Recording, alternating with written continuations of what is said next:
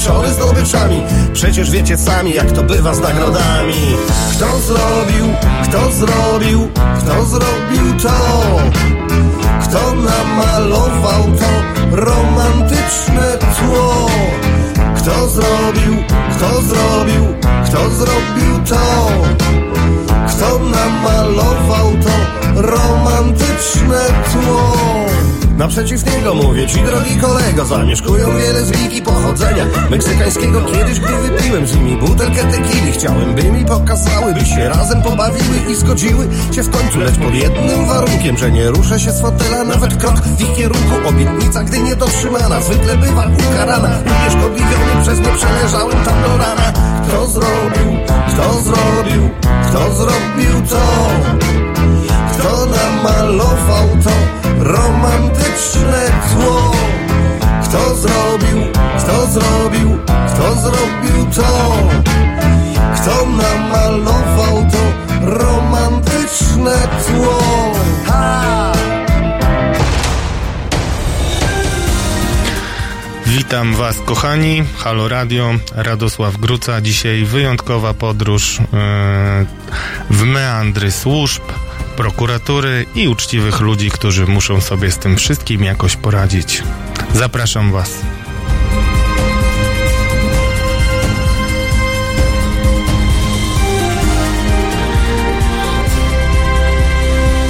Halo Radio. Dobry wieczór Państwu. Bardzo się cieszę, że jesteśmy dzisiaj znów razem i znów będę miał okazję przedstawić Wam wyjątkowe osoby, które są absolutnymi boh bohaterkami e, mojego życia i uważam, że wszyscy powinniśmy takie osoby postawić na monumenty i wspierać ich pracę oraz odwagę.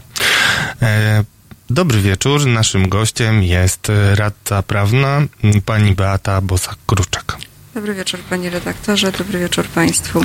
Dzisiaj porozmawiamy sobie o tym, jak działa prokuratura, jak działa Centralne Biuro Antykorupcyjne i przede wszystkim jak nasze państwo traktuje uczciwych ludzi, którzy nie godzą się na łajdactwo, nie godzą się na korupcję, i nie boją się mówić prawdy.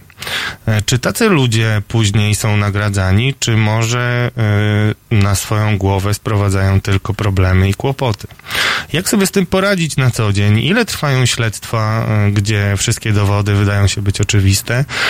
I czy rzeczywiście mm, dobra zmiana radzi sobie w swojej krucjacie i walce z rzekomą korupcją? Czy jeżeli ta korupcja może obejmować osoby bliskie tej władzy, nie będzie działać zgoła inaczej. Pani mecenas, chciałbym, żeby pani opowiedziała o tym, jak pani natrafiła na sprawę, która pod koniec kampanii wyborczej no, ognisko, no, zogniskowała uwagę opinii publicznej. Mianowicie chodzi o taką sprawę pana wiceministra byłego Sławomira Neumana, który był bohaterem, antybohaterem prorządowych mediów. Jak to się stało, że w ogóle pani miała cokolwiek z tym wspólnego? Ja zrobię taki mały wstęp. Chciałem wam powiedzieć, o co w dwóch zdaniach chodzi w zarzutach przeciwko postawionych panu Neumanowi. Pan Neumann polityk Platformy, został, jest dzisiaj podejrzanym wciąż o to, że przekroczył swoje uprawnienia, żeby dać kontrakt, który nie należał się rzekomo szpitalowi Sensor Clinic z Warszawy. Sprawa jest wielowątkowa, ale tak naprawdę, żeby ją zrozumieć, bardzo długo musiałem prosić naszego gościa, żeby um, się tutaj do nas e, uśmiechnął i opowiedział o tym, jak to wyglądało od początku. E, pani mecenas, w ostatnich latach wyrosła Pani na jedną z najbardziej skutecznych prawniczek zajmujących się sprawami błędów medycznych, ale też e, zaangażowała się Pani w pomoc e, byłym oficerom służb, którzy uprawniali, ujawniali nieprawidłowości. No chciałem Pani, mm, jeszcze jedna rzecz, która jest bardzo ważna, żebyśmy mieli całościowy obraz pani mecenas. Pani mecenas e, jest e, tą osobą, która reprezentuje rodzinę e, zmarłego niedawno pana Pawłowskiego, który był taką ikoną osób niepełnosprawnych. I to śledztwo idzie rzeczywiście bardzo dobrze. Mm, chwilę o nim porozmawiamy. A mówię o tym dlatego, że mm, pan Pawłowski nie był osobą związaną jakkolwiek z władzą i rzeczywiście prokuratura tutaj działa bardzo sprawnie. Natomiast jeśli chodzi o sprawy, które mają tło polityczne, to zdaje się być to zupełnie inna sytuacja. Czy Pani zdaniem prokuratura po zmianie i przejęciu władzy przez um, Zbigniewa Ziobrą um, jest skuteczniejsza w ściganiu um, przestępców?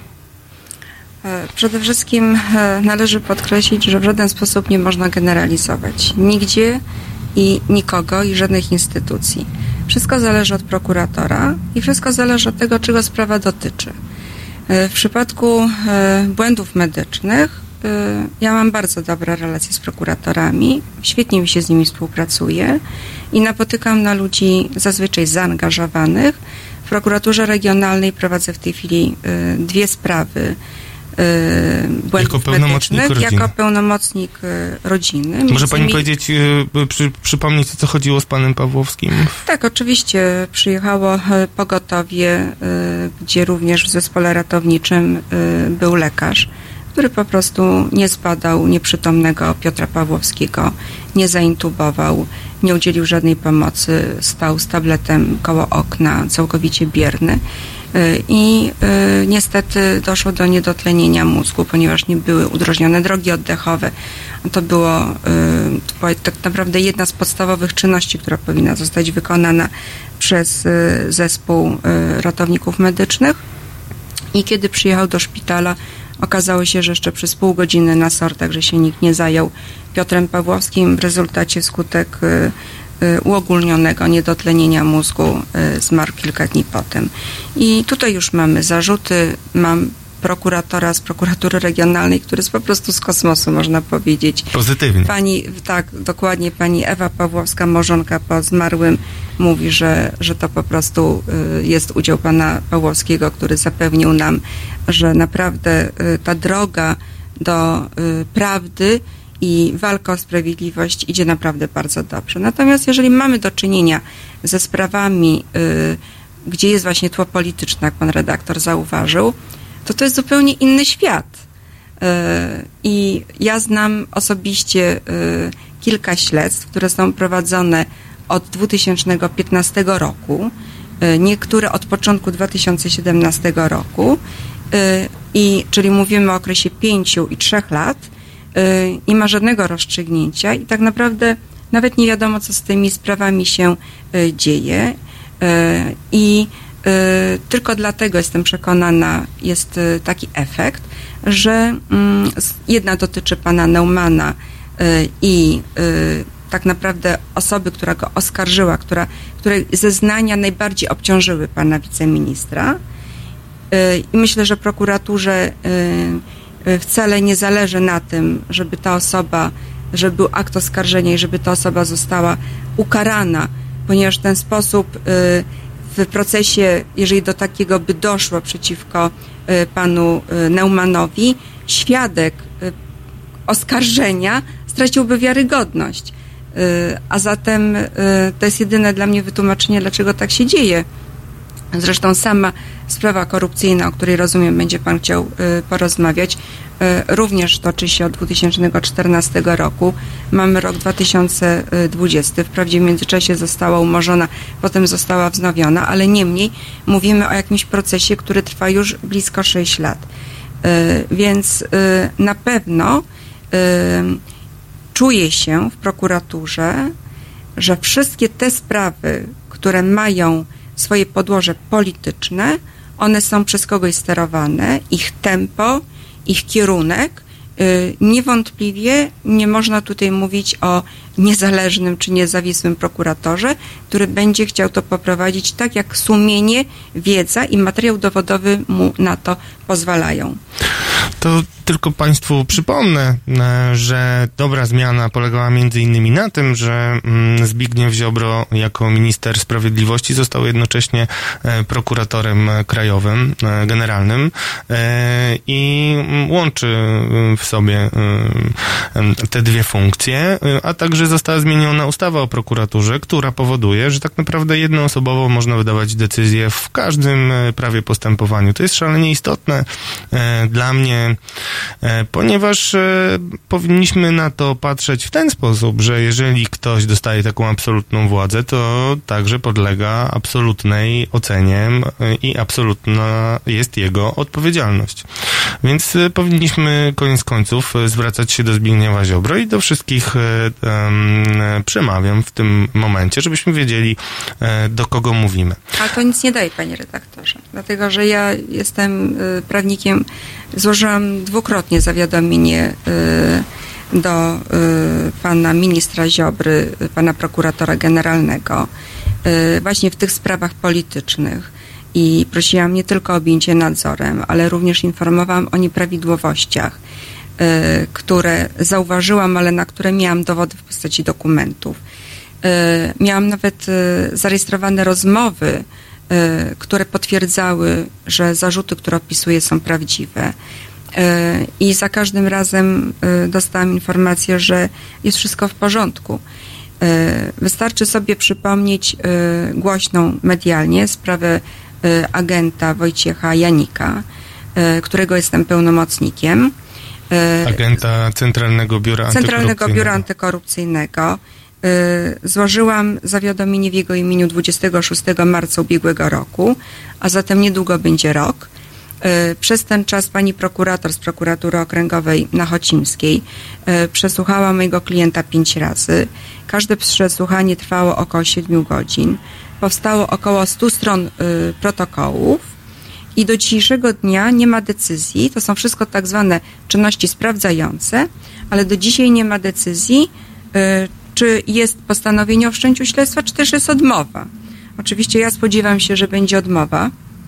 Natomiast zachodzi pytanie, y, dlaczego pani prokurator y, tak głęboko drążyła ten temat w ramach tak zwanych czynności sprawdzających, które zgodnie z przepisami kodeksu postępowania karnego tak naprawdę mają służyć tylko temu, żeby albo y, wykonać te czynności, które mają uprawdopodobnić, czy rzeczywiście mamy do czynienia z uzasadnionym podejrzeniem popełnienia przestępstwa, albo znaleźć takie informacje, które y, pozwolą prokuratorowi odmówić wszczęcia.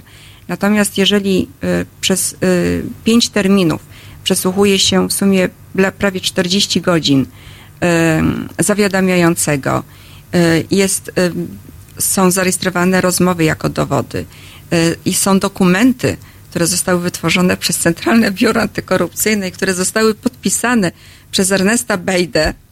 E, I mimo to prokuratura nie jest w stanie podjąć do dnia dzisiejszego po roku żadnej decyzji, e, czy wobec tego wszcząć śledztwo, e, no to dla mnie jest to oczywiste, że to jest właśnie sprawa polityczna, która nie może doczekać się praworządnego finału z prostej przyczyny. Jeżeli by zostało wszczęte śledztwo, a ono dotyczy Ernesta Bejty i dotyczy e, jednego z jego dyrektorów, to by oznaczało, że prokuratura rzeczywiście dostrzegła, że te argumenty, które zostały przeze mnie podniesione w zawiadomieniu, mogą być prawdziwe i one wymagają weryfikacji, a to będzie uderzało w sposób bardziej lub e, mniej e, dotkliwy w szefa CPA. A przecież chodzi o to, że wizerunek wszystkich ludzi, którzy są u władzy, ma być absolutnie nieskazitelny. To jest polityka między innymi PiSu, z którą ja się nie zgadzam. Zresztą no, wystarczy wejść w Onet i chociażby poczytać to, co dzisiaj kolejna afera z udziałem CBA, która wybuchła na temat nie wiadomo, gdzie podziało się 5, a być może 10 milionów y, złotych. Jest już jedna osoba y, zatrzymana, być może aresztowana, nie wiem, bo to jest może przejęzyczenie dziennikarskie. Natomiast y, to pokazuje, że była podobnież dymisja pana Ernesta Bejdy, która nie została przyjęta. Przecież w państwach europejskich po takim skandalu to zostałaby przyjęta dymisja i w ogóle nikt by się nawet na tym nie zastanawiał. Więc jeżeli to jest prawda, że pan Kamiński jej nie przyjął, to ja mam pytanie do pana ministra Kamińskiego. Co wobec tego pan Bejda miałby jeszcze zrobić jako szef CBA, żeby ta dymisja została przyjęta, biorąc pod uwagę wszystkie wpadki, jakie przez ostatnie cztery lata ta instytucja zalicza? No właśnie, bo drodzy Państwo, żebyście zrozumieli to, to o czym e, przed chwilą po pierwsze powiedziała pani e, mecenas, to historia mm, byłego agenta CBA. E, zaraz wam wrzucę takiego linka, w którym agent opowiadał o tym, o co chodziło, ale myślę, że obiło się to po niektórym o, o uszy, że była historia agenta CBA, który przyniósł do biura płytę, na której rozpoznał e, osobę łudząco podobną do marszałka Sejmu Marka Kuchcińskiego, takiego uprawiającą seks z osobą, która nie wyglądała na osobę pełnoletnią. Przekazał ją do biura i od tego momentu zaczęły się jego problemy. I to jest właśnie e, klient e, pani mecenas. E, I to on został mm, bezprecedensowo niszczony przez Centralne Biuro Antykorupcyjne. Między innymi ujawniano jego informacje medyczne wrażliwe i próbowano zrobić z niego osobę niespełna rozumu. E, myślę, że gdyby nie miał takiej pełnomocnik, to już by dzisiaj e, był w gorszym miejscu. Więc poczytacie o tym na moim fanpage'u. Właśnie wrzucam tam link do początku tej historii, którą ujawniłem już wiele miesięcy temu. Ale chciałem wrócić do historii, która połączyła mm, w pewien sposób sprawy, które pani prowadzi, czy które pani dotyczą ze sprawami dotyczącymi dotyczącymi e, Sławomira Neumana e, i e, żeby Państwo mieli jasność, jak to się ze sobą łączy. Świadek, o którym mówiła pani mecenas, to były dyrektor i zastępca. Raz zastępca, raz dyrektor pełniący obowiązki Mazowieckiego Oddziału Wojewódzkiego Narodowego Funduszu Zdrowia pan Mirosław J. Niestety nie mogę podawać jego nazwiska, ponieważ e, jest on podejrzany o przyjęcie e, łapówek e, w wysokości przejmowanie łapówek, bo to nie była jednorazowa historia, w wysokości kilkuset tysięcy złotych. W związku z tym mm, ten świadek mm, mm, bardzo dużo opowiadał prokuraturze i CBA o tym, jakich tam ewentualnie nieprawidłowości mógł się dopuścić pan wiceminister Sławomir Neumann, obecnie polityk Platformy, poseł, były szef e, klubu parlamentarnego Platformy. Mm, e, tymczasem okazuje się, że ten człowiek jest e, skrajnie niewiarygodny. No, poza tym, że już jest od 2014 roku osobą podejrzaną o łapówki. I ten człowiek to tak naprawdę jest jedyne E, co prokuratura ma w śledztwie przeciwko e, panu e, Sławomirowi Neumanowi. No i chciałbym, żeby Pani powiedziała o tym, jak, co Pani wie i, i jaka była Pani rola w ujawnieniu korupcji, której dopuszczał się dyrektor NFZ-u Mirosław J. E, tak, rzeczywiście e, sprawa e, korupcji w NFZ oraz sprawa pana Naumana mają wspólny mianownik. Mianowicie w 2014 roku zupełnie przypadkiem byłam świadkiem rozmowy, która odbyła się w mojej obecności, gdzie radca prawny przyznał się do tego, że wspólnie z panem Mirosławem J. Y, y, przyjęli korzyść majątkową y, w wysokości ponad miliona złotych w zamian za to, że pan Mirosław J. miał tak naprawdę zapłacić za nadwykonania jednej z legionowskich y, klinik. 17 milionów złotych. Chodziło o 17, ponad 17 milionów y, złotych, y, co zresztą jest ciekawe, w tamtym okresie tak wysokich nadwykonań nikomu nie płacono. I to była w ogóle dla mnie przedziwna sytuacja, dlatego że radca prawny, który po pierwsze przyznaje, że popełnił przestępstwo, Przy okazji mówi o dyrektorze NFZ, którego ja personalnie także poznałam przy okazji prowadzenia sprawy błędu medycznego w szpitalu czerniakowskim, też medialnie głośnej sprawy śmierci Ewy Trautmann.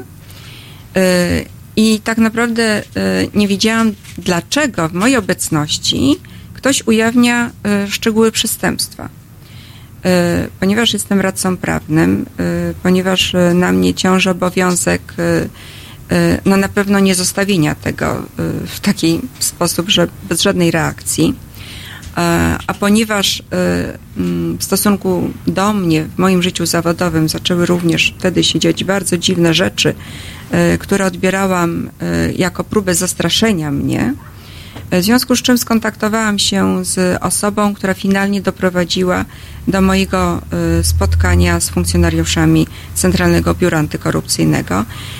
Ja przekazałam im tą wiedzę, potem dowiedziałam się, że NFZ złożyło zawiadomienie, ponieważ zweryfikowało tą informację.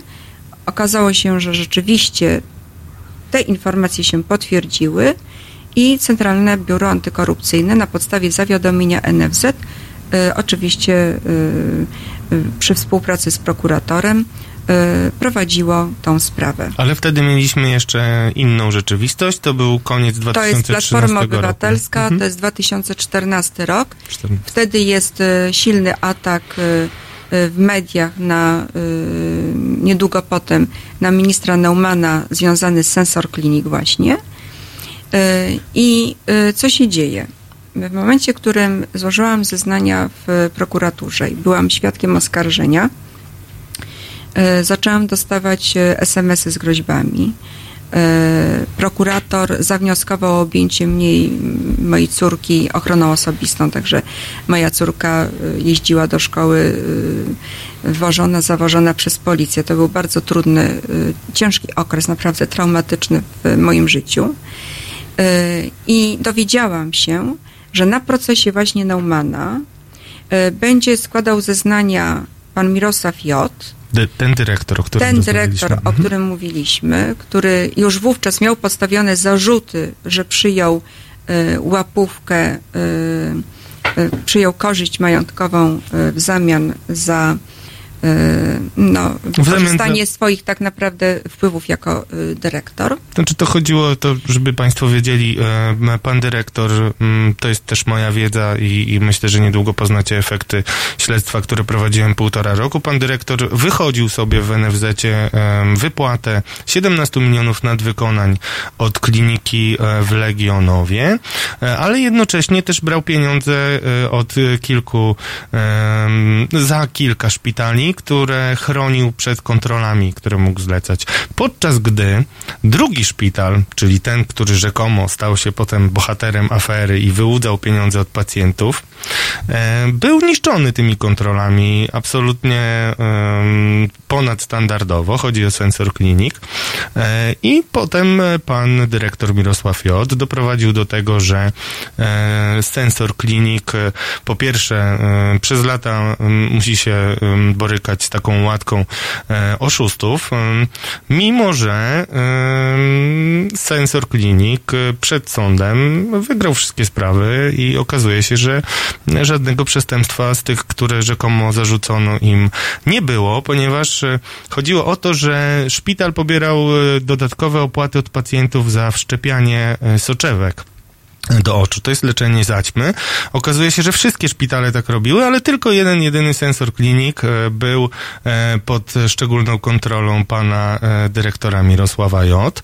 Podczas gdy największa konkurencja, czyli ta klinika w Legionowie, jedna z największych konkurencji, nie dość, że nie była w ogóle kontrolowana, to otrzymała 17 milionów dodatkowych pieniędzy za tak zwane nadwykonania, z czego 10% trafiło do kieszeni dyrektora Mirosława J. oraz e, radcy prawnego e, Pawła e, Szy.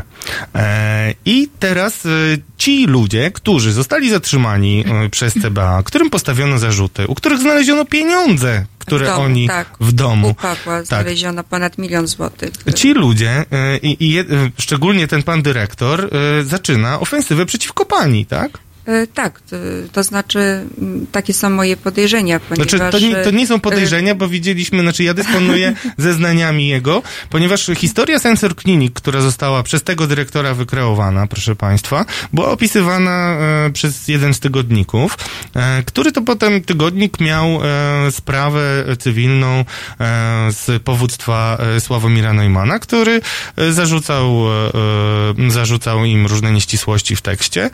I w tym procesie nagle pojawił się właśnie ten dyrektor, który wcześniej Tak. y, I, I dlaczego właśnie te dwie sprawy się łączą? Ponieważ y, pan y, Mirosław J., właśnie składając zeznania w tej sprawie cywilnej o naruszenie dóbr osobistych z powództwa pana Naumana, złożył tak zeznania, że całkowicie po pierwsze wybielił postać pana Naumana. Czyli pamiętajcie, drodzy Państwo, to jest ten sam człowiek, który mm, dzisiaj jest głównym świadkiem prokuratury. do tego właśnie dojdziemy. Tak. Czyli to jest, marzec, to jest maj 2015 rok, kiedy składając zeznania w sądzie cywilnym całkowicie wybiela postać na pytania sądu, czy były jakieś presje ze strony pana Neumana, żeby, e, żeby podpisać ten kontrakt Sensor Clinic. E, mm, Świadek odpowiadał, czyli pan Mirosław J., e, że to są jakieś plotki korytarzowe, on plotek nie ma, nie, nie, nie ma w zwyczaju słuchać.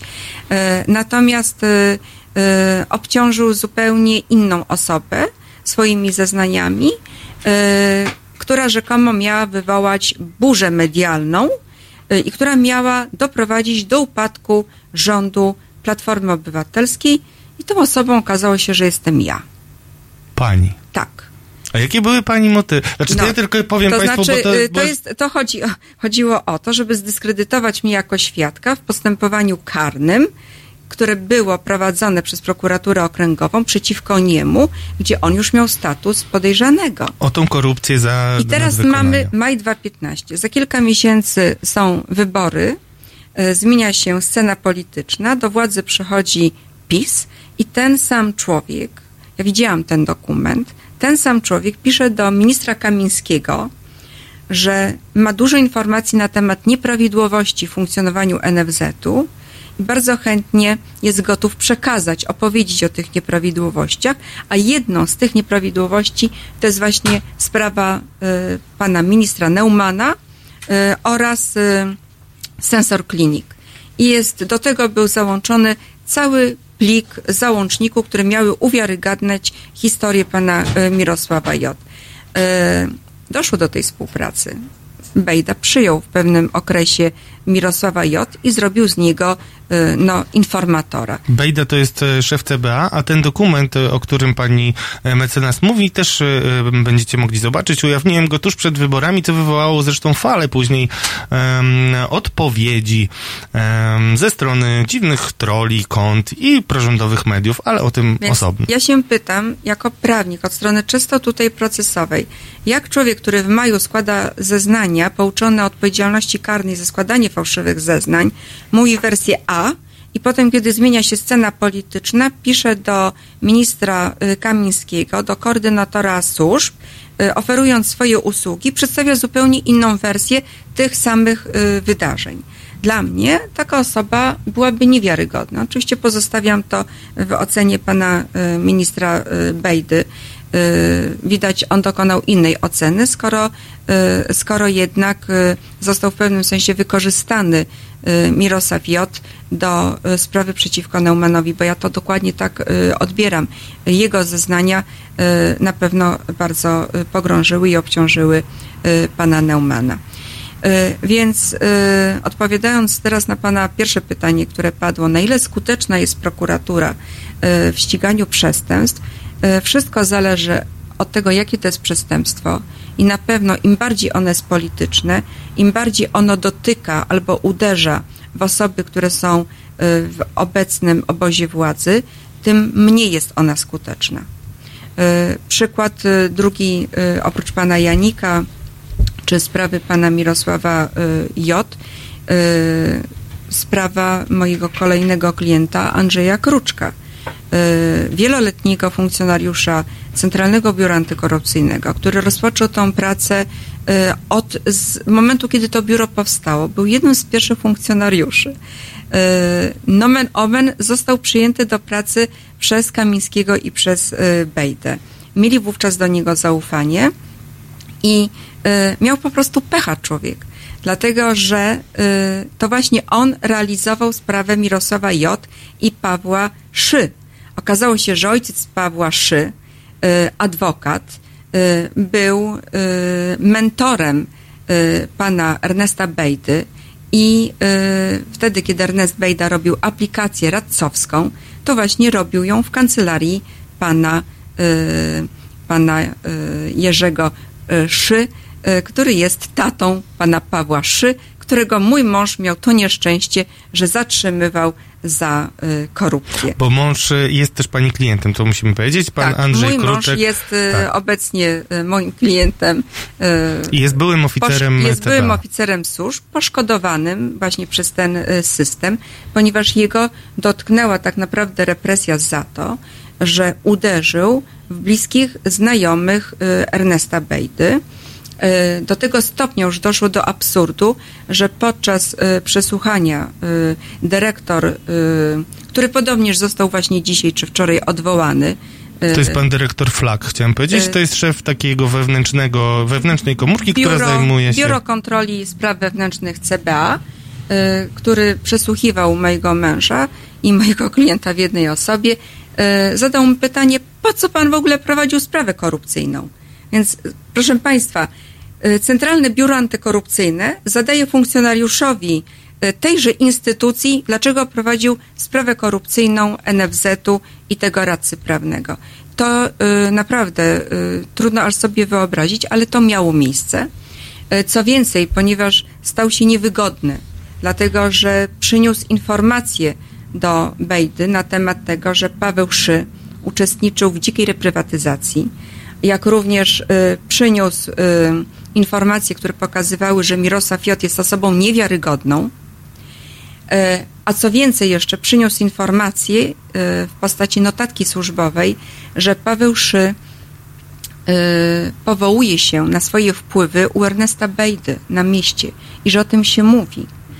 I co zrobił Ernest Bejda? Postanowił, że wobec tego Andrzeja Kruczka należy z firmy się pozbyć. Tylko, że miał problem, ponieważ nie miał żadnego powodu, bo to był wzorcowy funkcjonariusz, który na przestrzeni lat dostawał nagrody, y, nigdy nie miał żadnej nagany, nie można mu było nic y, zarzucić. W związku z tym stwierdzono, że wynosił tajemnicę służbową dotyczącą właśnie tego śledztwa i złożono zawiadomienie do prokuratury w marcu 2017 roku y, i co więcej, napisano jeszcze w zawiadomieniu, że fakt popełnienia przestępstwa jest oczywisty. Ja oczywiście, będąc jego pełnomocnikiem, y, reprezentowałam Andrzeja Kruczka y, w sądzie, y, Wojewódzkim Sądzie Administracyjnym, gdzie sprawę wygrałam. Sąd administracyjny... A sprawa dotyczyła przywrócenia... Przywrócenia go do służby. Sąd uznał, że... Sąd uznał, że Bejda naruszył prawo. My to mamy w uzasadnieniu właśnie po tym wyroku złożyłam zawiadomienie do pana ministra Ziobro, prosząc go o sprawiedliwość. Ale ponieważ sprawiedliwość miałaby dotyczyć szefa CBA, w związku z tym okazało się, że nie będę miała żadnej sprawiedliwości, bez wszystko w porządku.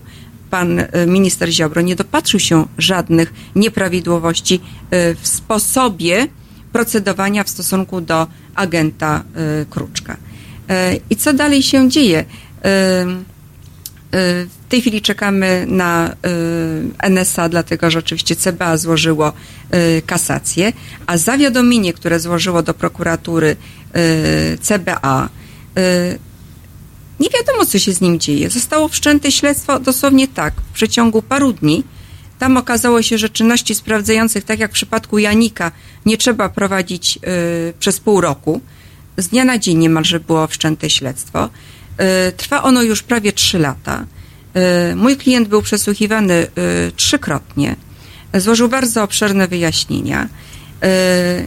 Nie jesteśmy nawet w stanie od pani prokurator wydobyć informacji, na jakim ono jest etapie, czy ono w ogóle zmierza do końca, ponieważ wiedzieliśmy, że rok temu ma być już umorzone, tylko że wtedy prowadził inny prokurator. Akurat powiedziałabym taki, który ma kręgosłup moralny i który widział, że ta sprawa jest po prostu szyta, że tam nie ma żadnego materiału dowodowego, który pozwoliłby Kruczkowi postawić zarzuty. Więc chciał sprawę umorzyć i to umorzenie miało mieć miejsce w czerwcu 2018, może 19 roku, już teraz nie pamiętam. W międzyczasie Sprawę przyjęła inna pani prokurator. Prokurator Mirosława Chyr. Chciałem państwu, y, w ogóle chciałem państwa zachęcić do tego, żebyście sobie notowali te nazwiska prokuratorów, bo to oni podpisują rozmaite decyzje i powiem szczerze, taki prokurator, który podejmuje taką jedną decyzję, często podejmuje też wiele innych, więc zanotujmy sobie pani prokurator Mirosława Chyr. Ja mogę państwu powiedzieć, że dzwoniłem do pani e, prokurator Chyr i pytałem ją, co z tym śledztwem się dzieje, że ono trwa kolejny rok i tam się nic nie dzieje najgorzej w radiu brzmi cisza. Ale właśnie tak mi odpowiedziała pani prokurator. Nic nie miała do powiedzenia na ten temat i potem um, no, odesłała mi tylko jakąś odpowiedź, że e, tajemnica śledztwa i tak dalej. To, to, żeby państwo mieli pełną świadomość. Panie redaktorze, proszę teraz zadać pytanie, y, która pani prokurator prowadzi sprawę Wojciecha Janika? To samo, no, no widzi, to, to naprawdę nie było reżyserowane. To nie jest przypadek. Pani prokurator Mirosława Chyr, która prowadzi latami e, sprawę dotyczącą e, korupcji, jednocześnie prowadzi sprawę dotyczącą e, zawiadomienia e, Wojciecha Janika, e, który właśnie przyniósł e, tak legendarną płytę z Mar Kiem Kuchcińskim, ówczesnym marszałkiem Sejmu, podczas e, seksu z kobietą, która nie wyglądała na pełnoletnią. Tutaj jeszcze chciałam wrócić do kwestii e, to, co mnie bardzo uderzyło jako prawnika i e, mówię to w kontekście takiej ewidentnej braku praworządności w zachowaniu zarówno ze strony CBA, jak i prokuratury. Mianowicie zarzucono Andrzejowi Kruczkowi oczywistość popełnienia czynu. Wtedy, kiedy był oficerem Wtedy. CBA i przypomnijmy, przyniósł materiały, które świadczyły o tym, że y, ktoś na mieście powołuje się na Ernesta Bejdę i ten ktoś akurat był synem patrona pana y, Bejdy. Tak jest, jego tak. kolegą, po prostu jego kolegą.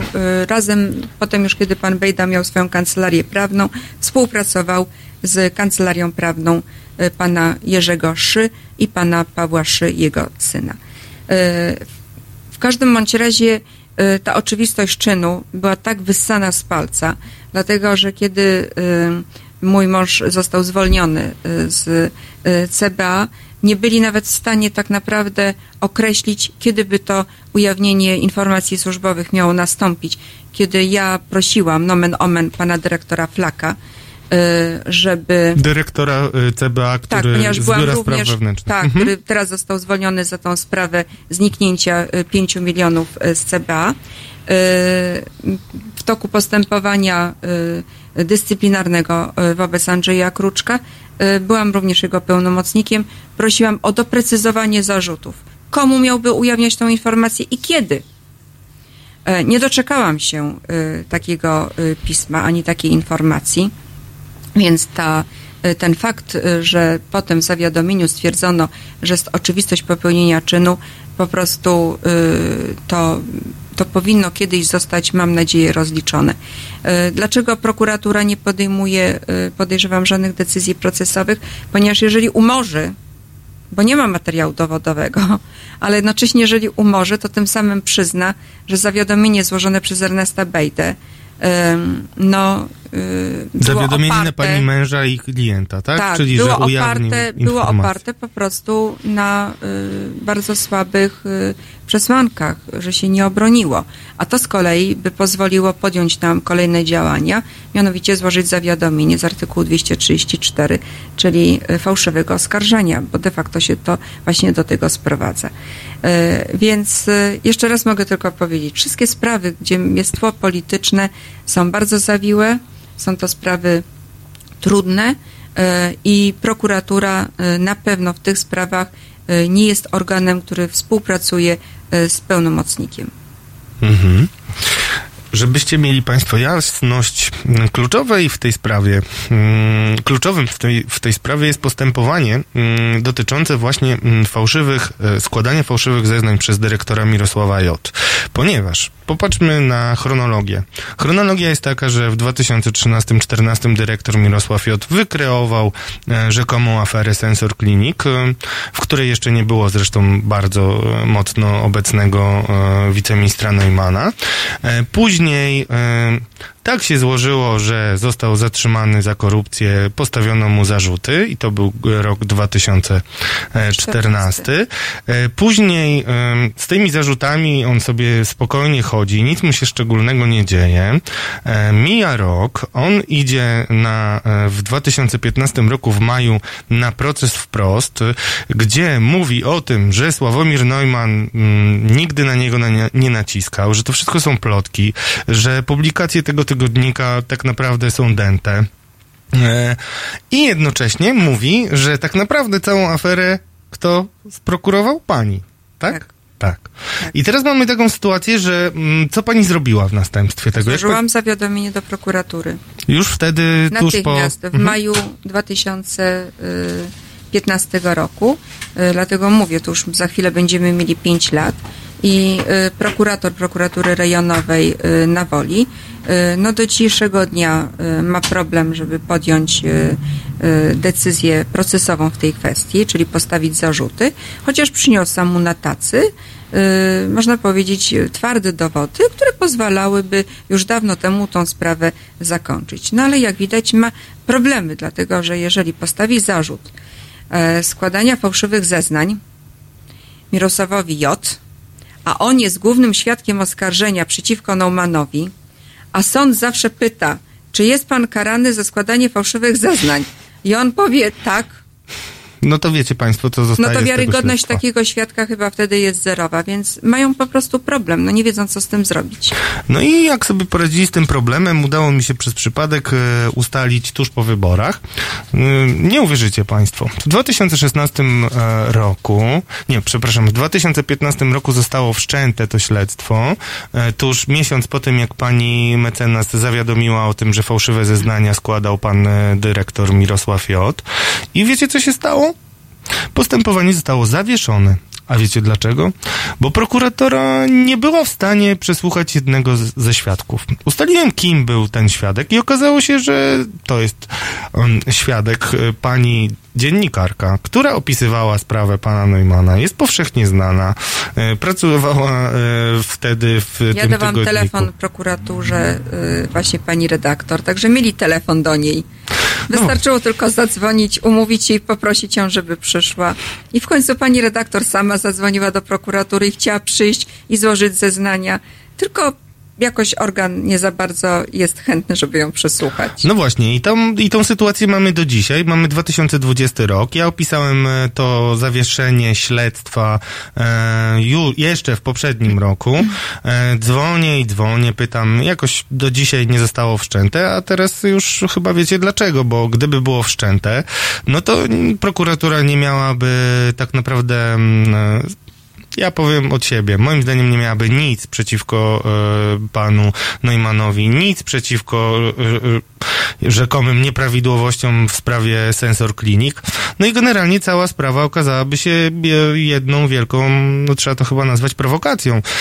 Ja jeszcze przypomnę państwu, że sprawa pana Neumana była o tyle wygodna, że dzięki mm, głupim rozmowom pana posła Platformy, pana Neumana, przez e, bardzo mu pewnie życzliwe osoby, e, wszystkie media prorządowe przez ostatni tydzień kampanii e, powtarzały poszczególne cytaty, przypominając, że jest on podejrzany o przekroczenie uprawnień i konia z rzędem temu, kto przekona mnie, że nie miało to wpływu na wynik wyborów, który, jak pamiętacie chyba, jest bardzo, bardzo wątłą większością Prawa i Sprawiedliwości, więc no, odpowiedzcie sobie wszyscy, czy to przypadkiem nie jest tak, że na dętym postępowaniu em, Partia Prawa i Sprawiedliwość wygrała wybory.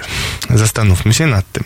Jeszcze mam takie pytanie, e, jeśli chodzi e, o e, pani, pani doświadczenia z pracą prokuratury generalnie. To znaczy, mówiła pani, że jeśli chodzi o pana Pawłowskiego, jest to wszystko Nie idealnie. tylko, nie tylko pana Pawłowskiego, to znaczy yy, prokuraturze regionalnej prowadzę w tej chwili, y, mam tam dwie sprawy y, i z jednym i z drugim prokuratorem bardzo dobrze mi się współpracuje. Y, generalnie taka współpraca dobra dotyczy wszystkich spraw, o ile nie są to sprawy, gdzie jest to polityczne. Wtedy po prostu stoję przed ścianą, ponieważ mm, nic nie jestem w stanie zrobić. Proszę sobie, panie redaktorze, wyobrazić, że w sprawie e, Wojciecha Janika Czyli agenta od Kuchcińskiego, żebyśmy mieli tak, jasność. od kasety pana marszałka. e, Doszło już do takiego absurdu, że prokuratura e, pisała, wzywała na czynności pana Janika na adres mój kancelaryjny, ale z nazwiskiem Wojciech Janik zamiast Beata Bosa-Kruczek. Ja nie mogłam odebrać tego na poczcie, no bo nie jestem Wojciechem Janikiem, a następnie prokuratura mówiła, że Wojciech Janik utrudnia śledztwo, ponieważ nie stawia się na przesłuchania. No właśnie. E, A następnie, kiedy e, w innym przypadku, w innym terminie, kiedy e, dostał zwolnienie od lekarza sądowego, biegłego, ponieważ tak zażyczyła sobie pani prokurator, to pojawiła się kolejna informacja, że w międzyczasie był inny termin i e, nie jest on usprawiedliwiony, ponieważ nie zostało przedstawione drugie e, zwolnienie lekarskie w sytuacji, kiedy to pierwsze było na ponad 30 dni, czyli obejmowało jak gdyby swoim zakresem pierwszy i drugi termin. Więc y, ja na przykład napisałam również i na ten temat do y, prokuratury regionalnej z prośbą, żeby objęła nadzorem zachowania pani prokurator, która po prostu no, nie potrafi błędnie adresuje zawiadomienia. Też usłyszałam, że jest wszystko w porządku. No właśnie, no to wi- widzicie Państwo, ja chciałem, powoli się zbliżamy do końca te, te, tego e, e, fragmentu audycji, czyli godziny z panią mecenas e, Bosak-Kruczek. E, chciałem zostawić Was z takim pytaniem, tym bardziej, że rozumiem, że e, zbieracie szczęki z podłogi e, i nie wierzycie w co słuchacie. Wiem, że sprawa jest trochę skomplikowana, mam nadzieję ją jeszcze bardziej upraszczać i, i tłumaczyć w najbliższych tygodniach, ale chciałem Was zostawić z takim pytaniem i też zachęcam Was do telefonu do studia, żebyście powiedzieli pani e, mecenas e, najlepiej dobre słowo o tym, bo jednak e, nie zdajecie sobie chyba sprawy, jak to jest dostawać pogróżki pod adresem swoim i swoich dzieci, wysyłać dziecko z eskortą policyjną do szkoły. To naprawdę są bardzo poważne stresy i nikomu tego nie życzę. Ale moje pytanie do Was jest bardzo proste. Czy uważacie, że możemy mówić o jakimkolwiek dążeniu do sprawiedliwości w momencie, kiedy mamy taką sytuację, że jest szereg spraw, które jakoś tam się toczą. E, Tutaj pana Pawłowskiego to też jest istotne, to, to była osoba rozpoznawalna, więc prokuratura musi mieć silną motywację, żeby to szybko wyjaśnić, bo inaczej media będą szarpać. Ale czy możemy mówić o jakimkolwiek dążeniu do sprawiedliwości, jeżeli mamy część spraw, które są robione jakoś tam, generalnie uznajmy, że mm, poprawnie, i część spraw, które dotyczą e, bezpośrednio ludzi związanych z władzą, które toczą się właśnie w ten sposób, czyli przewlekłe postępowania, zawieszenia postępowań, e, dziwne decyzje, niechęć do przesłuchania pewnych e, osób, niechęć do e, decyzji, którą tutaj, jeśli chodzi o decyzję, od, e, decyzję od momentu doniesienia o popełnieniu przestępstwa do momentu wszczęcia, to to powinno być 30 dni. To nie jest wprawdzie e, twardy termin, ale to powinno trwać 30 No to dni. u nas już jest rok, za chwilę. No właśnie. Więc y, pytanie moje jest do Was takie, czy jeżeli mamy tak, że rzeczywiście tropimy korupcję, ale tylko u y, wrogów politycznych, a y, w naszych szeregach robimy to, o czym rozmawialiśmy przez 45 minut, to możemy mówić, y, y, to czy możemy mówić o jakiejkolwiek sprawiedliwości? ja chciałabym jeszcze jedną rzecz, panie redaktorze, podnieść. E, Mianowicie w przypadku agenta Janika czy agenta Kruczka, proszę zwrócić uwagę, że zniszczono tym ludziom życie. To są młodzi ludzie, którzy powinni jeszcze pracować, nie zrobili nic złego, nie popełnili żadnego przestępstwa, a są ciągani, próbuje się wobec nich e, stworzyć e, odpowiedzialność karną, tak naprawdę za niewinność. I to urąga wszelkim zasadom praworządności. W państwie prawa takich sytuacji nie ma prawa być, żeby człowiek niewinny tylko dlatego, że działał zgodnie z prawem i zgodnie z literą prawa i nie sprzeniewierzył się żadnym zasadom, był pociągany do odpowiedzialności karnej i żeby niszczyć mu życie. I nie może być absolutnie żadnego przyzwolenia na taką praktykę i przede wszystkim z tym trzeba walczyć. To już nie ma nic wspólnego z kwestią skutecznością, skuteczności czy nieskuteczności działań prokuratury, tylko ze zwykłą ludzką uczciwością. I tego też po prostu brakuje, jak się okazuje. No właśnie, zwróćcie na to uwagę. Mamy do czynienia z sytuacją, gdzie mm, mamy oficerów, którzy, e, których jedynym grzechem jest to, że wykonują swoje obowiązki. E, a jest takich więcej. A jest takich więcej, no bo mamy, dzisiaj mówimy o dwóch e, klientach e, pani mecenas, ale zwróćmy uwagę, mieliśmy też tutaj już wśród gości pana majora Roberta Pankowskiego. Na, na, podczas następnej godziny będziemy rozmawiać z panią E, z żandarmerii, która, która ujawniła molestowanie seksualne i mobbing w żandarmerii wojskowej. Wszystko, e, wszyscy mają jeden wspólny mianownik. Są po prostu niszczeni i to metodami absolutnie no, rodem e, z, z czasów naprawdę mm, słusznie minionych, gdzie nie ma tak naprawdę poza ich determinacją, oparciu w rodzinie i tak dalej, nie mają dokąd pójść. Znaczy, jeżeli nie będziemy tego nagłaśniać jako media, jako społeczeństwo obywatelskie, e, to takie osoby prędzej czy później, i taki jest cel zresztą ich oprawców, e, po prostu dadzą sobie spokój i, e, no i uznają, że tak po prostu musi być. Czy chcemy żyć w takim kraju, gdzie sprawiedliwość jest tylko dla osób, które, no właśnie, dla kogo jest sprawiedliwość? Dla tych, którzy głosują na Prawo i Sprawiedliwość, mają tam rodziny i bliskich członków? No, nie możemy mówić o żadnej sprawiedliwości. Sprawiedliwość nie może, pani redaktorze, być wybiórcza? Dokładnie. Jeżeli wszyscy są równi wobec prawa, a Prawo i Sprawiedliwość często to powtarza, to ja chciałabym, żeby we wszystkich sprawach bez wyjątku, również tych trudnych, również tych, które uderzają w PiS, była ta równość wobec prawa. Bez wyjątku. Poczytam kilka komentarzy. Postaram się tych nie beznadziejnych, bo beznadziejny e, w sensie odbierający mi nadzieję to Ryszard R. May, który pisze, cóż możemy zrobić, tylko współczuć. E, pani Bożena Breczko pisze, dążymy jedynie do prawa i sprawiedliwości, to oczywiście szyderstwo.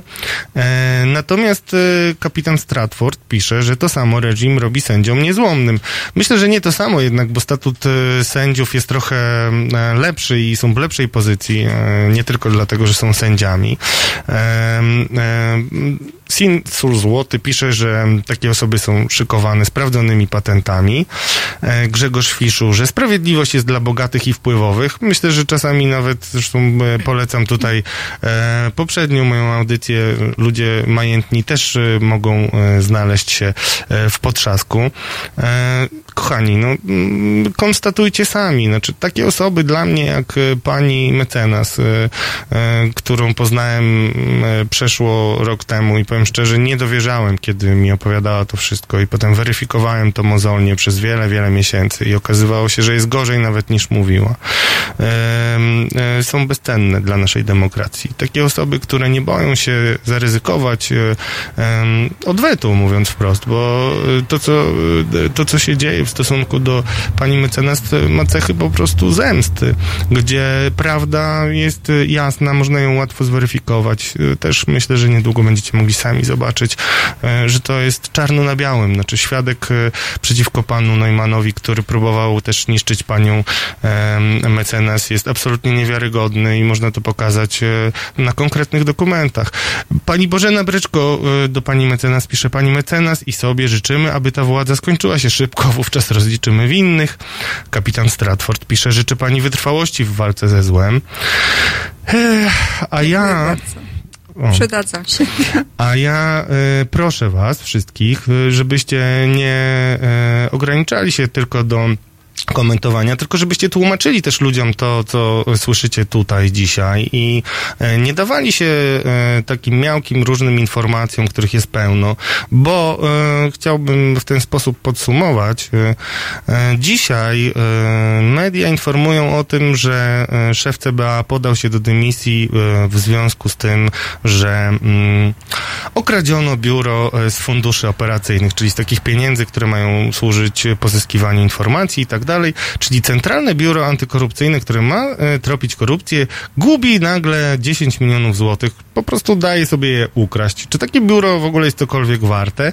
E, I jeszcze jedna rzecz. Osoby, o których rozmawialiśmy, między innymi szef e, Biura Kontroli Spraw Wewnętrznych, pan Flak, Wiesław, został właśnie pozbawiony funkcji, jak rozumiem, i grożą mu zarzuty, tak informują media. Tylko, że mamy rok 2020. A historię, między innymi e, cytat e, e, z pana Flaka o tym, po co robiłeś śledztwo korupcyjne, to są słowa, które padły w którym roku? W 2017. Czyli trzy lata temu można było to ukrócić. E, mm, wiecie chyba sami, co o tym myśleć. E, mm, bardzo dziękuję pani mecenas bardzo. e, za audycję i za odwagę. I liczę na to, mm, że jednak doczekamy się wyjaśnienia tej sprawy i liczę też na to, że więcej dziennikarzy zagłębi się w ten temat, który rzeczywiście jest skomplikowany, ale koniec końców e, dość prosty, bo mm, na koniec dnia mamy fałszywego świadka podstawionego przez prokuraturę po to, żeby e, zniszczyć człowieka, który e, jest z opozycji i może dać nam jakieś punkty polityczne. Czy mm, mam powiedzieć już coś więcej? Chyba nie. Pani mecenas, ma pani jednak nadzieję, że to wszystko skończy się dobrze? Czekamy teraz na orzeczenie e, Że Mam naczelnego. nadzieję, że także Naczelny Sąd Administracyjny jest niezawisły. E, To jest moja nadzieja na niezawisłość sędziów i że ich werdykt będzie niezawisły. I wtedy oficer mm, Andrzej Kruczek zostanie przywrócony do służby i wtedy Ernest Bejda, któremu kadencja już niedługo się kończy, mm, powinien zostać e, surowo rozliczony. Jeśli nie przez polityków, to Za przynajmniej. ludziom życia? Myślę, że tak. Dobrze. Moi drodzy, polecam uwadze i polecam e, panią mecenas, która nieraz jeszcze na pewno nas zaskoczy e, i będzie prowadzić sprawy, mam nadzieję, które skończą się e, pozytywnie. Jeżeli chcielibyście ten temat jeszcze rozwinąć, proszę piszcie do nas i chętnie przekażę wasze pytania pani mecenas, em, która rzeczywiście staje się absolutnym specjalistą e, od e, stawania okoniem naszej władzy. A teraz już za chwilkę e, będziemy mieli okazję porozmawiać z- drugą panią, która mm, ma podobny, podobny mm, życiorys w sensie doświadczeń represji. Będzie to pani Karolina Marchlewska, a teraz odpocznijmy chwilę przy metalice Nothing Else Matters. Dzień dobry, nazywam się Kuba Wątły. Jestem pomysłodawcą projektu Halo Radia, pierwszego w Polsce w pełni profesjonalnego medium dla obywateli. Dla niektórych z Państwa jestem też ojcem dyrektorem, chyba dlatego, że czasami udzielam się w naszych programach nagle i z zaskoczenia. I dobrze, wszak dobre toruńskie wzorce są zawsze w cenie, no poza tym jednym. Pan Rydzyk gromadzi pieniądze, by nas dzielić i z czasem doprowadzić do wojny domowej na tle religijnym. My prosimy natomiast Państwa o wsparcie, by móc z Wami rozmawiać, by wspólnie się uczyć, by tolerancję zastąpiła akceptacja. Zauważyliście, jak różne są te dwa słowa?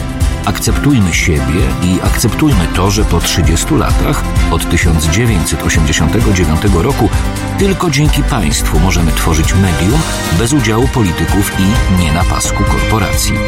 Pamiętajcie o nas codziennie jeśli chcecie być częścią naszej społeczności, to słuchajcie, oglądajcie, piszcie, mówcie i finansujcie swój obywatelski projekt Halo Radia www.halo.radio ukośnik SOS.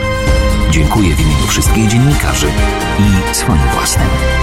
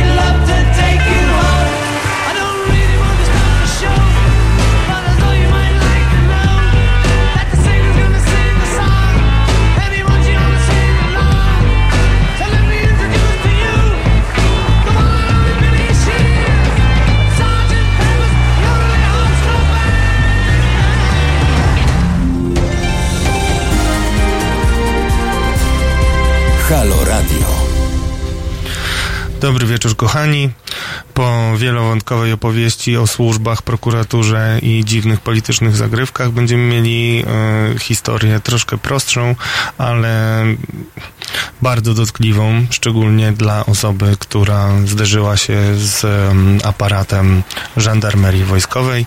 Naszym gościem jest kolejna moja absolutna bohaterka, Karolina Marchlewska. Witam Państwa. Karolina e, była już e, wcześniej przedstawiana jako kapral Anna i to jest e, ta kobieta, która nie dała, nie pozwoliła sobie na chamskie zagrywki jej przełożonych, którzy wyraźnie próbowali namówić ją do tego, żeby uległa im różnym prośbom, co postanowiła zgłosić odpowiednim przełożonym. I o tym, co się stało dalej, e, będziemy właśnie dzisiaj rozmawiać, ale przede wszystkim opowiedz nam, mm, Karolino, Mm, Po tym, jak zgłosiłaś tą sprawę, a pisałaś między innymi do ministra Antoniego Macierewicza e, o tym, jak e, m, próbowano molestować cię seksualnie i poddawano cię mobbingowi przez wiele miesięcy, co doprowadziło do poważnych problemów e, twoich zdrowotnych. Jak dzisiaj wygląda ta sprawa? E, Na chwilę obecną sprawa jakby jest jeszcze, utkwiła w prokuraturze, tak to określę. E, Wojskowej, tak? Tak, wojskowej. E, Postępowanie zostało inaczej, może śledztwo zostało zakończone. W chwili obecnej nie ma jakby podjętej jakiejkolwiek decyzji merytorycznej. Czekam na tą decyzję. No jakby nie było z utęsknieniem, bo to już ponad dwa lata, teraz minęłoby trzy lata.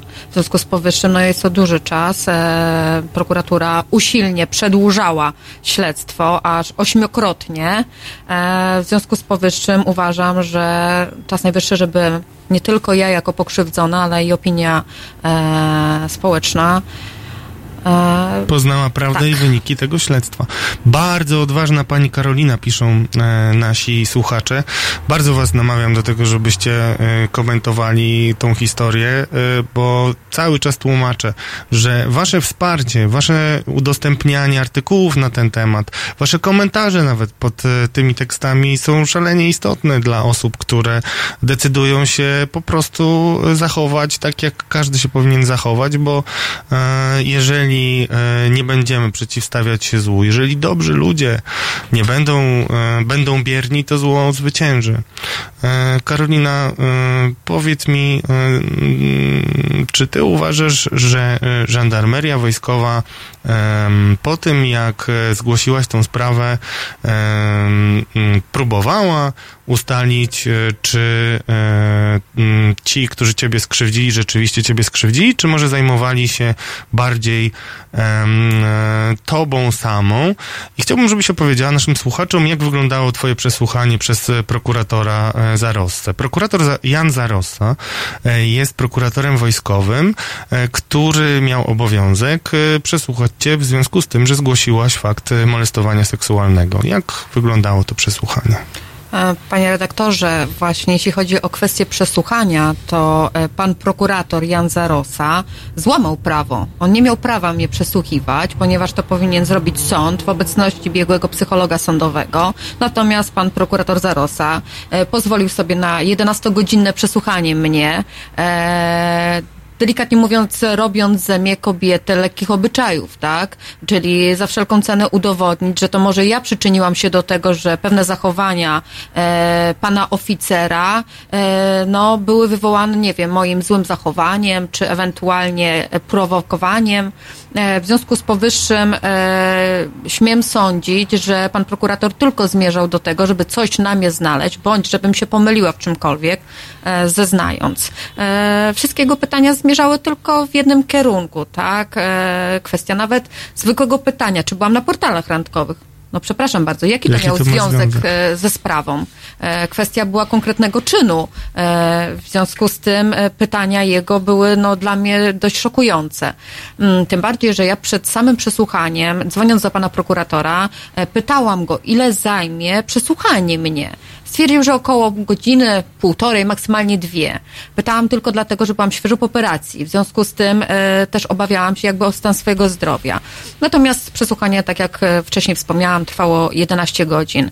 E, no oczywiście e, dopiero po jakimś tam czasie, po półtora roku, e, pisząc mnóstwo pism, czy do prokuratury krajowej, czy do e, ministra sprawiedliwości, prokurator krajowy przyznał mi rację, że pan prokurator złamał prawo, ale już nie mogą nic z tym zrobić, ponieważ zawiadomienie, które złożyłam na prokuratora Zarosę o przekroczenie uprawnień, e, no jakby przez sąd zostało e, podtrzymane.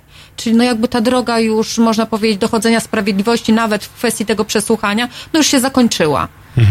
Czyli jakby jest problem, ale no nie możemy go rozwiązać, tak? To- to- Dokładnie.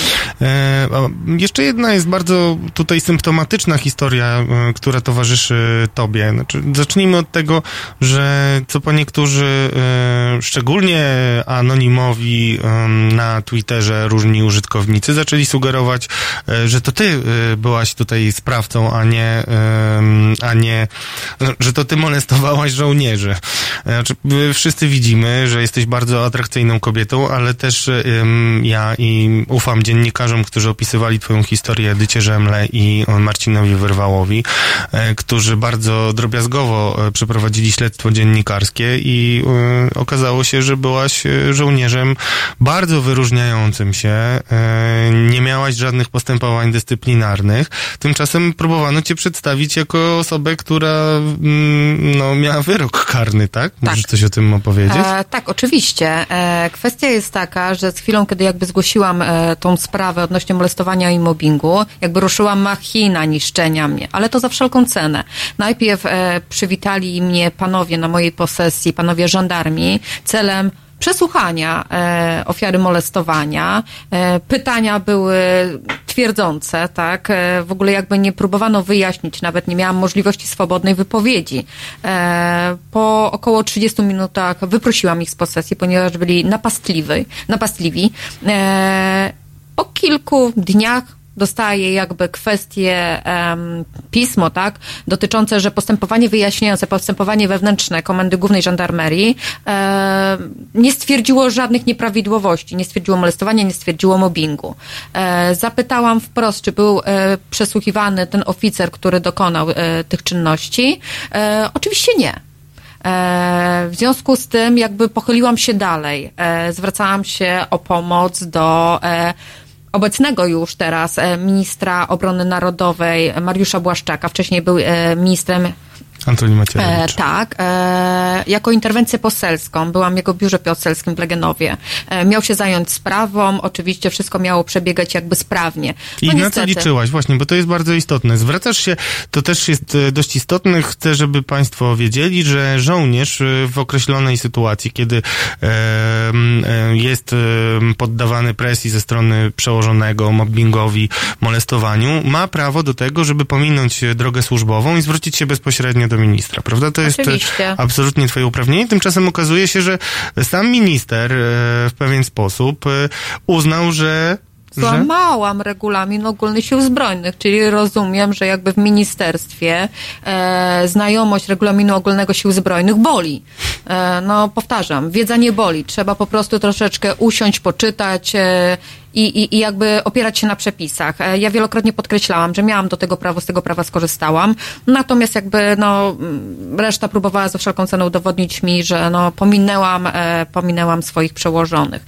E, tutaj wracając do kwestii, panie redaktorze, kwestii tej mojej karalności, e, rzekomej karalności i tak dalej. E, kwestia polega na tym, że e, w momencie, kiedy zgłosiłam tą sprawę, no zaczęto szukać na mnie haków. Jeżdżono po moich miejscach pracy, służby, e, no i generalnie rzecz biorąc, e, próbowano znaleźć osoby, które będą zeznawały e, negatywnie na mój temat.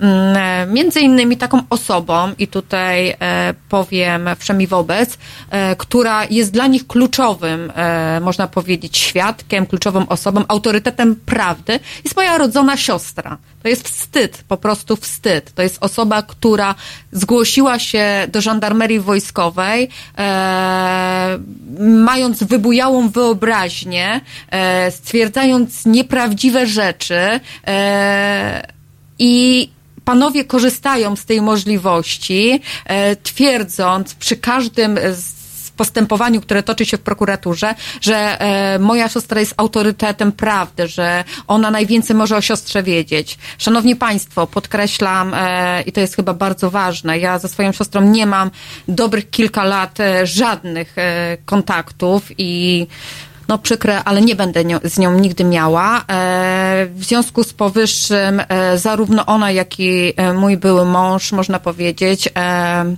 którzy, którzy są bardzo zaprzyjaźnieni so, ze sobą, e, za, zaczęli jakby szkalować mnie e, i, i, i- jakby grać do jednej bramki z żandarmerią.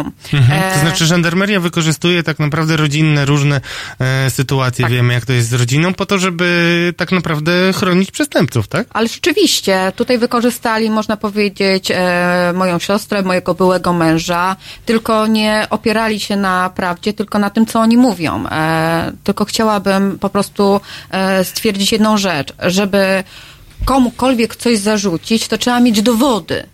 A tutaj możemy słowami tylko kogoś obrazić, tak? Ale tu padały takie stwierdzenia, które no niestety istnieją jako e, czyny w artykule e, kodeksu e, karnego. W związku z powyższym e, ja będę wyciągała dalsze konsekwencje wobec tych osób. E, nie omieszkam, e, można powiedzieć, finalnie zakończyć pozytywnie e, wszystkich tych spraw. E, kwestia mojej karalności. E, nigdy nie byłam karana, e, więc e, kwestia jest taka, że po prostu ordynarne kłamstwo, tak, prawda? kwestia jest taka, że za wszelką cenę chce, próbowano ze mnie zrobić osobę e, niewiarygodną. Kwestia Twittera. E, pod... O, to kwestię Twittera może za chwilę, jeszcze sekundę, bo to jest osobny wątek, Mhm. który jest bardzo istotny. Zaraz jeszcze powiemy o tych dowodach, których y, nie udało się mm, znaleźć, więc postanowiono je sfabrykować. E, I to jest najświeższa informacja, znajdziecie ją też na moim fanpage'u, a teraz ci przeczytam to, co, co, co piszą nasi komentujący. Andre Staup napisał, że w armii USA tego typu czyny są ścigane obecnie z urzędu. Kiedyś też mieli tego typu problemy, ale mm, dali radę. U nas kolesiostwo i lizudupstwo jest trampoliną do awansu. I tutaj to właśnie będziemy mieli, em, niech to będzie wstęp do tego, o czym mówiłaś, jeśli chodzi o Twitter. E, e, jeśli chodzi o to, co się stało, kiedy zaczęłaś e, twardo mówić o tym, że nie odstąpisz i nie dałaś się złamać i mimo tych wszystkich pomyj i fałszu, które na ciebie e, wylewano, no postanowiłaś dalej dochodzić prawdy. Mam nadzieję, że wkrótce e, będziemy wszyscy się cieszyć z twojego zwycięstwa, bo, bo tak po prostu powinno być w normalnym kraju. Powiedz, co się stało na Twitterze i co ci się udało odkryć. E, Na Twitterze powstało ponad 30 anonimowych kont. W momencie, kiedy wyszedł pierwszy artykuł Onetu o Kapral Annie, e, te konta zajmowały się tylko i wyłącznie oczernianiem, hejtem mnie czy pana majora Pankowskiego. E, Major Pankowski, przepraszam, był naszym gościem w pierwszym moim programie.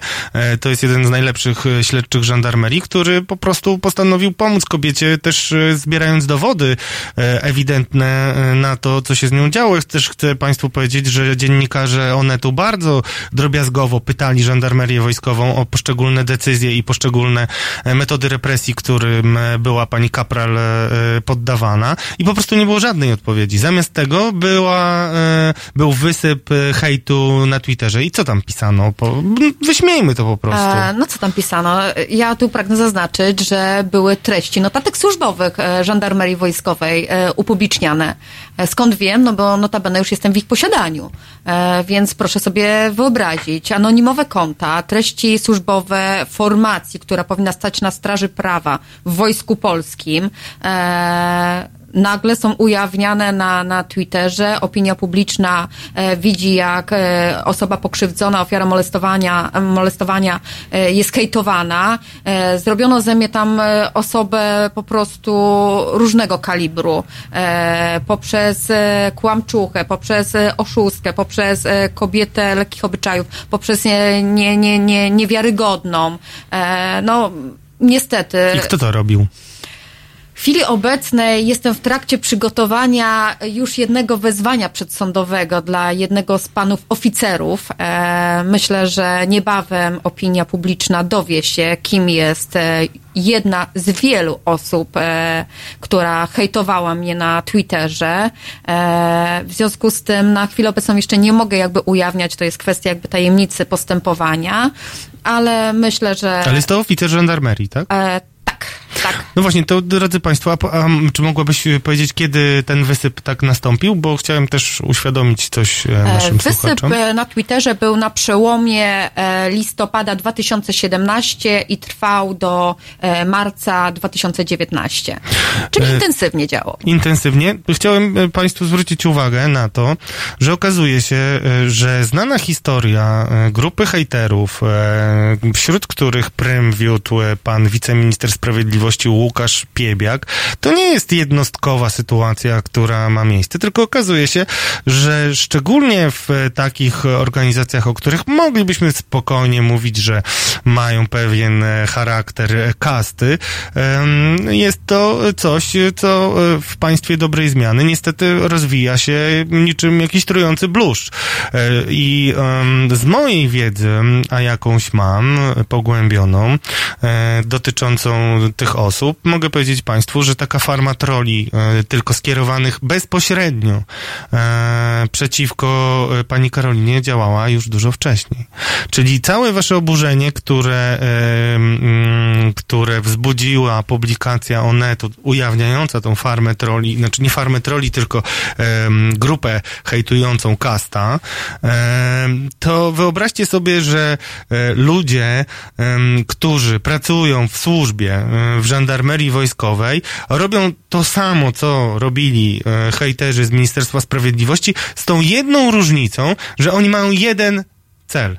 Mają e, na celu tą filigranową, ale twardą jak skała kobietę, która odważyła się powiedzieć nie e, rzeczom, które są absolutnie niedopuszczalne.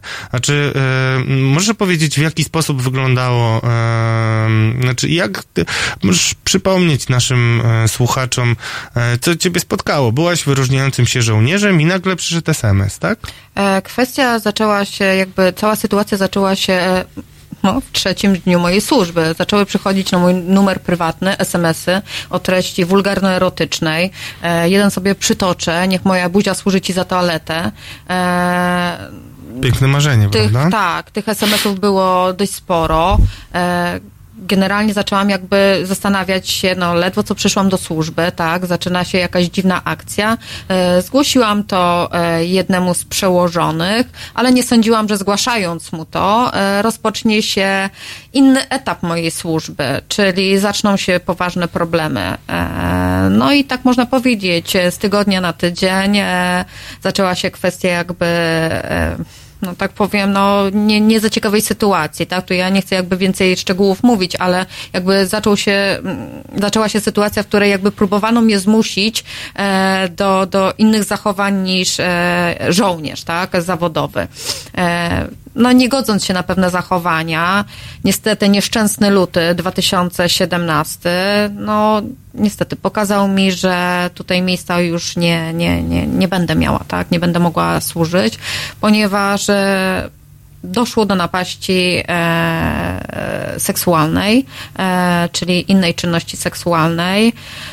E, Przez osobę, która przez próbowała... Tak. wyższego przełożonego, w związku z tym e, stwierdziłam, że, że, że to jest już mój koniec. Tak? Że to jest granica, Tak. której nie, nie Tak. jesteś w stanie znieść. E, Drodzy moi, mm, wczoraj bez satysfakcji oglądałem mm, TV PiS, czyli TVP Info mm, i przeczytałem mm, taki komentarz ministra obrony narodowej mm, Mariusza Błaszczaka, który komentował zatrzymania osób, które ustawiały przetargi w wojsku, że nie ma miejsca w wojsku na bezprawie. No więc widzicie, że nie ma miejsca w wojsku na bezprawie w momencie, kiedy, kiedy nie naruszasz pewnego układu, który świetnie z władzą współpracował, bo chcę, żebyście mieli świadomość, że żandarmeria wojskowa od momentu objęcia przez Antoniego Macierewicza funkcji ministra obrony narodowej była taką, takim prywatnym borem, czy tam później sopem pana ministra. Przypominam, że te wypadki, które miejsce, miały miejsce na autostradzie, to też e, e, jakby brali w tym udział e, oficerowie żandarmerii. Przypomnę też, że oficer żandarmerii był oddelegowany do tego, żeby pilnować Bartłomieja Misiewicza na jego melanżach e, w Białymstoku. Także to była służba bardzo dobrze e, wynagradzana, ale w momencie, kiedy byli oni wierni i oddani Antoniemu Macierewiczowi. I właśnie dlatego chciałem cię spytać o twoją opinię. Oczywiście nie, mamy pełnej wiedzy jeszcze na ten temat, ale czy, e, czy ważniejsza w armii jest lojalność wobec przełożonego niż jakieś zasady elementarne prawa i przyzwoitości? Patrząc z własnego doświadczenia, tak, zdecydowanie. Tutaj jakby kwestia samej wartości człowieka nie wchodzi w grę. Tutaj, tak jak tutaj jeden z komentujących, lizydup- lizydupstwo, tak, jest e, za wszelką cenę e, skakanie przy przełożonym. To nie jest kwestia jakby wykonywania poleceń, rozkazów.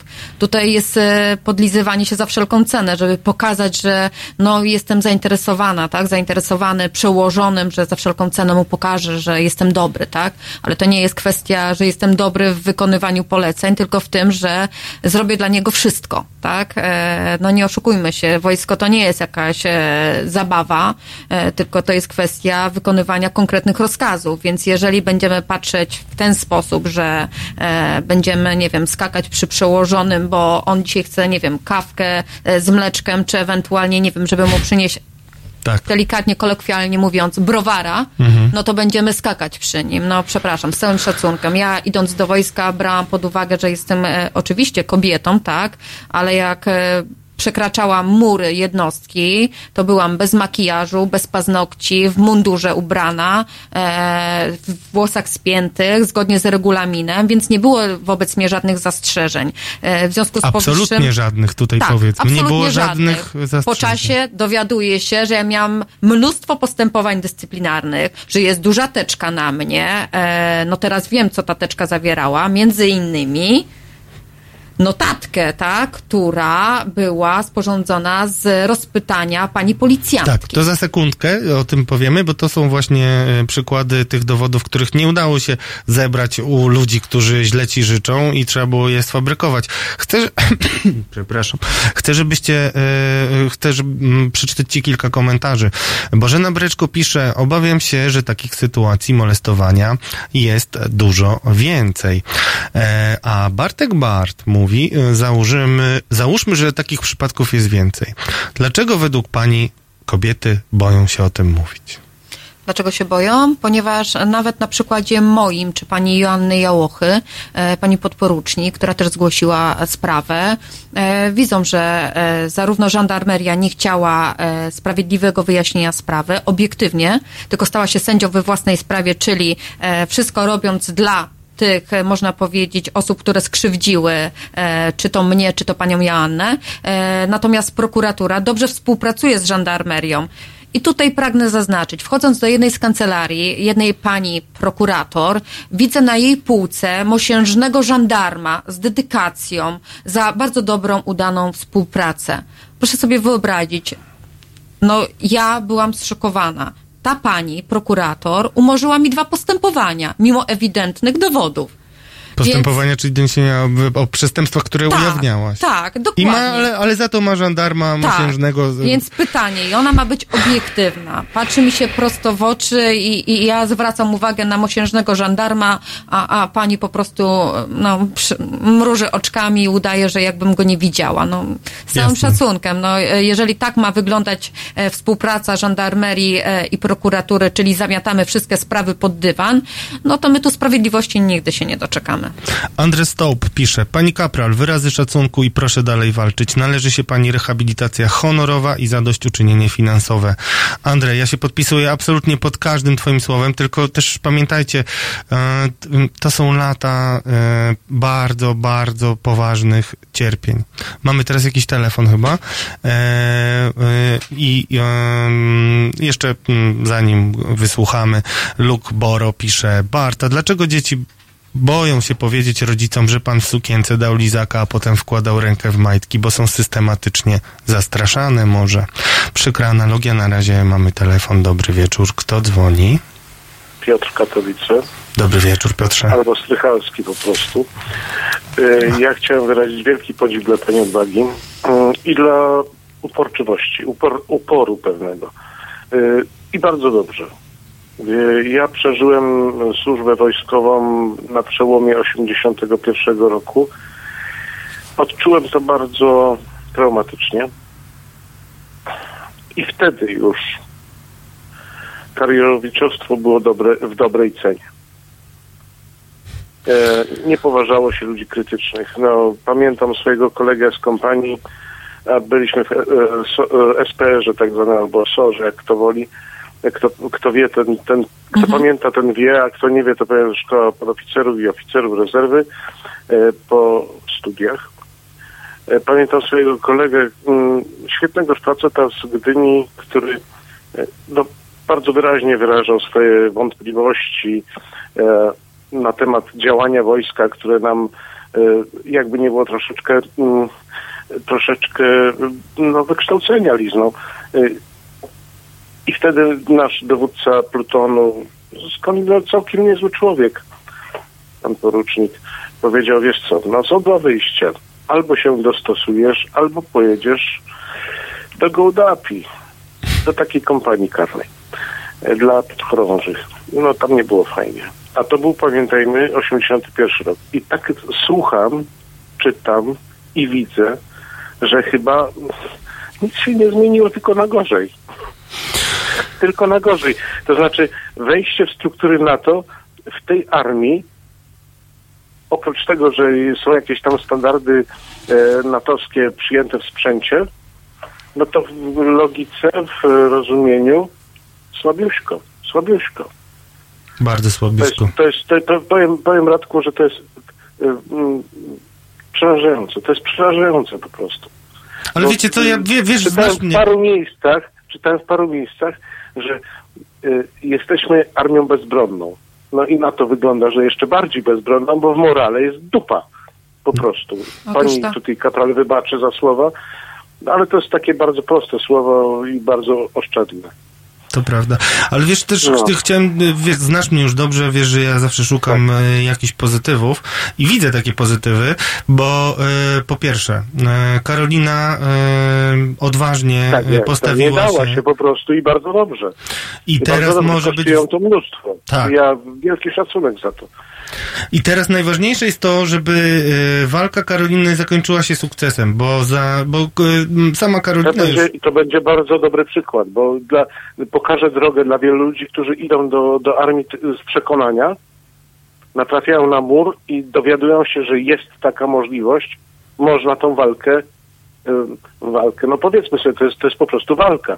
Można tą walkę w jakiś sposób wygrać, nawet pozostając w armii, pozostając w służbach, bo to nie dotyczy armii tylko, to dotyczy służb też Oczywiście. przecież.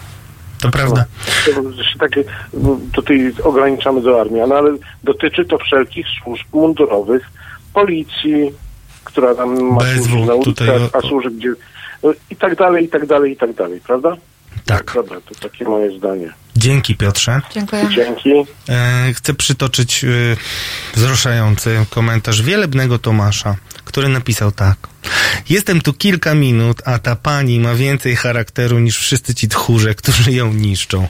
To jest bardzo, bardzo celne, bo em, jakby ci tchórze myślą tylko i wyłącznie o swojej karierze, zaprzedają tak naprawdę duszę diabłu e, i niszczą Bogu ducha winną i bardzo ideową kobietę, która jest bardzo dzielna i naprawdę proszę was, żebyście mm, myśleli o tym, komentowali, pisali i udostępniali wszystkie materiały, które e, będą o mm, pani Karolinie, bo to jest szalenie istotne, żeby nie pozwolić e, takim różnym mentom, którzy się chowają za e, twitterowymi różnymi zasłonkami, piszą bzdury, piszą kłamstwa, piszą pomówienia, ale dzięki ludziom, którzy potrafią docenić odwagę, którzy potrafią postawić się w sytuacji pani Karoliny, bo przecież to nie jest tak, że pani Karolina jest jedną, jedyną osobą i i jednym, żołnierzem, którego dotyka mobbing, jedną, jedyną e, żołnierką, która e, musi się,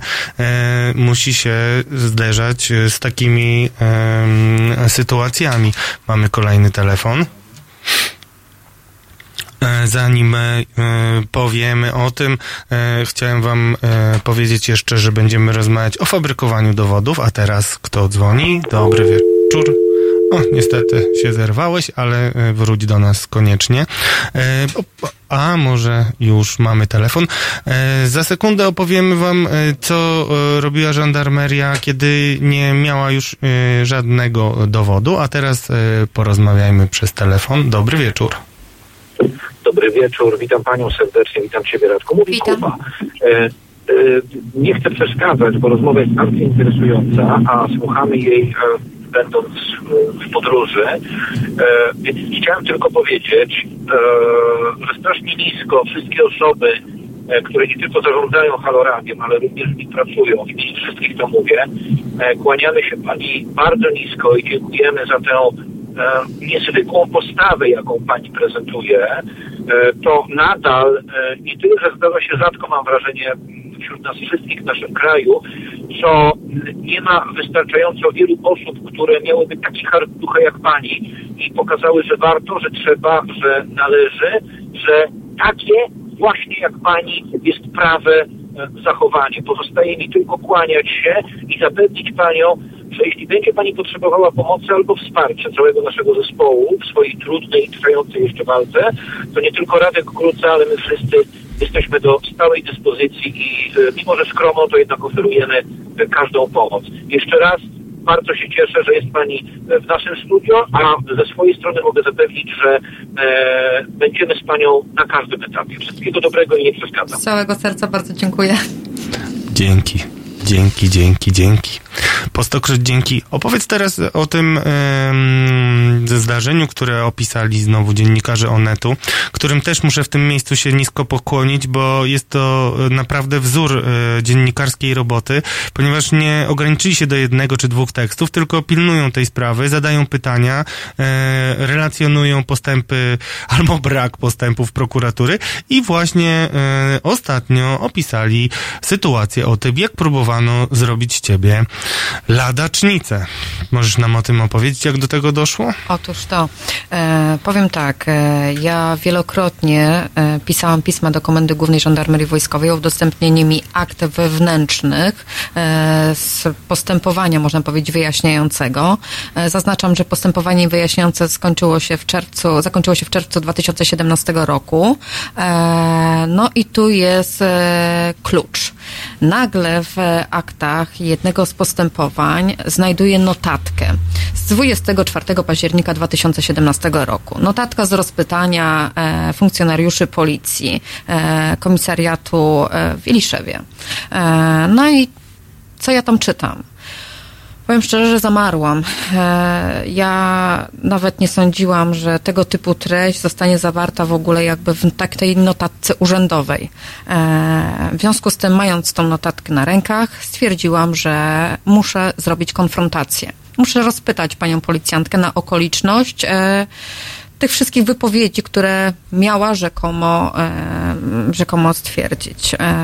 Więc udałam się do niej, e, rozpytałam ją na tą okoliczność. Ale powiedz jeszcze, co ona niby miała powiedzieć, bo to jest E, ciekawe. I, mm, tak, no, e, po- no, oczywiście, Powiedz, no, wyś, kwestia jest- wyśmiewajmy to, bo to nie ma co się patyczkować. To są takie bzdury. Proszę Państwa, Karolina miała wtedy chłopaka w żandarmerii, gdzie indziej w innej jednostce. Była dość szczęśliwa w tym związku wtedy. To trudno być szczęśliwą, kiedy przełożony robi wszystko, żebyś mm, uległa jego wątpliwym wdziękom.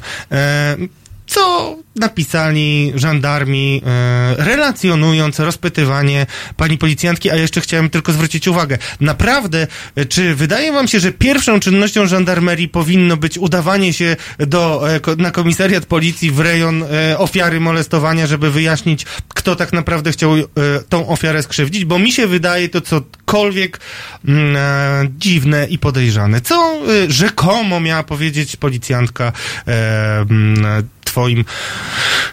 Tu jest wielki cudzysłów e, kolegom e, z żandarmerii. że jestem kobietą o niemoralnym prowadzeniu się w lokalnej społeczności. Proszę bardzo. Panowie by, mają tak wybujałą wyobraźnię. Następnie, że jestem skłonna do konfabulowania, że konfabuluję, e, że trzeba być bardzo ostrożnym wobec mojej osoby. No i trzeba koniecznie monitorować tą sprawę. Powiem tak, pan, który sporządził tę notatkę, jak również pan, który był na rozpytaniu tej policjantki, myślę, że wiedzą, że popełnili przestępstwo, e, a mało tego, zaznaczam, że nie toczyło się żadne postępowanie wyjaśniające w Czyli oni żandarmerii. tak po prostu sobie przejeżdżali? Bezprawnie to zrobili. To by zrobili bezprawnie. Więc ja sobie wrócę do słów pana ministra obrony narodowej, pana Mariusza Błaszczaka. Zero tolerancji dla łamania prawa. Czyli panie ministrze, rozumiem, że prawo jest dla równych i równiejszych. Czyli w żandarmerii mogą łamać prawo, mogą jakby e, robić przestępstwa na, wobec pokrzywdzonych. Mogą gnoić ludzi, powiedzmy Tak. to wprost. Tak, mogą niszczyć, mogą szkalować, e, mogą nazywać mnie, tak jak tu pan wspomniał, ladacznicą, kobietą złego prowadzenia się, e, tylko dlatego, że ośmieliłam się jako, można powiedzieć, pierwsza kobieta w armii e, przeciwstawić takiej patologii, bo to, to trzeba nazwać rzeczy po imieniu. Skoro panowie nie potrafią powstrzymać swoich jakichś e, ciągotek, no to pytanie, jak oni przechodzą tą komisję? Tam są psycholodzy, psychiatrzy.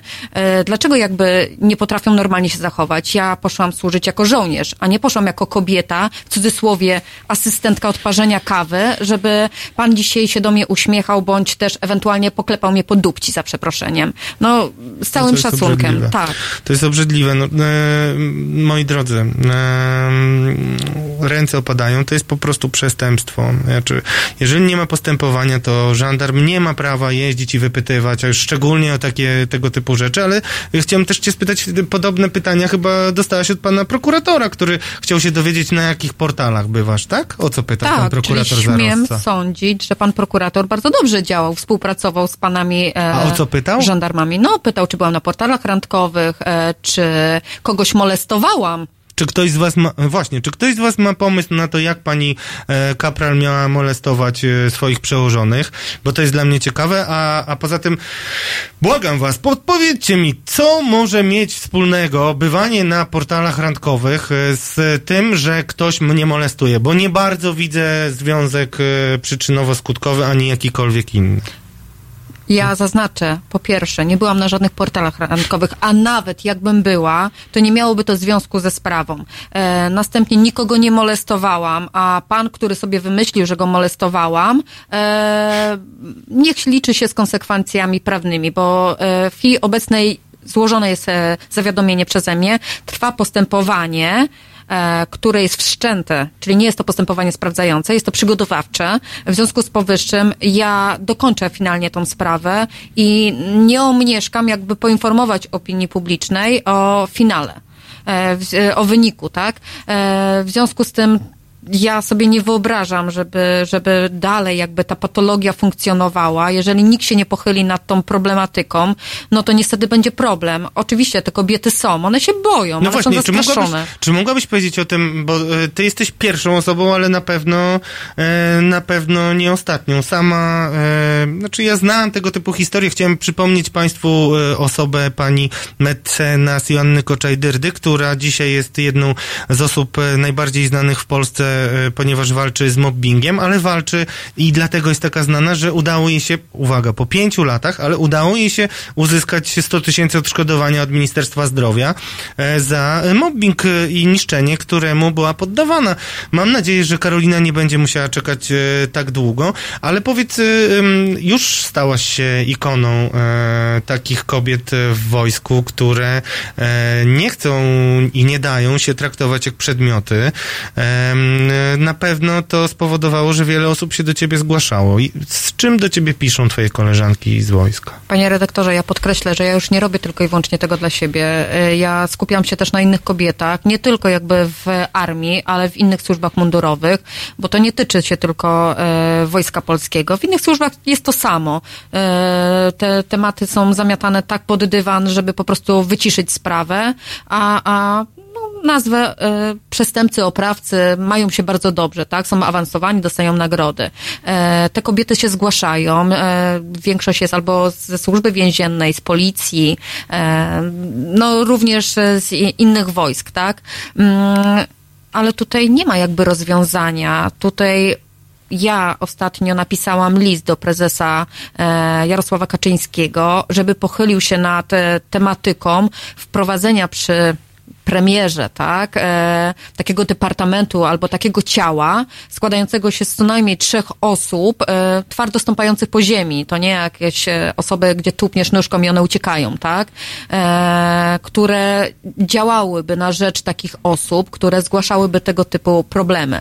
No niestety, dajmy na to e, przewodnicząca Rady Kobiet e, przy ministrze obrony narodowej, pani Beata Targońska, Kobieta, która mnie informuje, a zaznaczam, była żandarm, tak, e, której mąż był sekretarzem pana komendanta głównego żandarmerii wojskowej. Ona mi mówi, że ona nic nie może. No pani Karolino, no wie pani, no moja służba. Czyli mam rozumieć, że ta kobieta reprezentuje kobiety, ale no w jakim celu?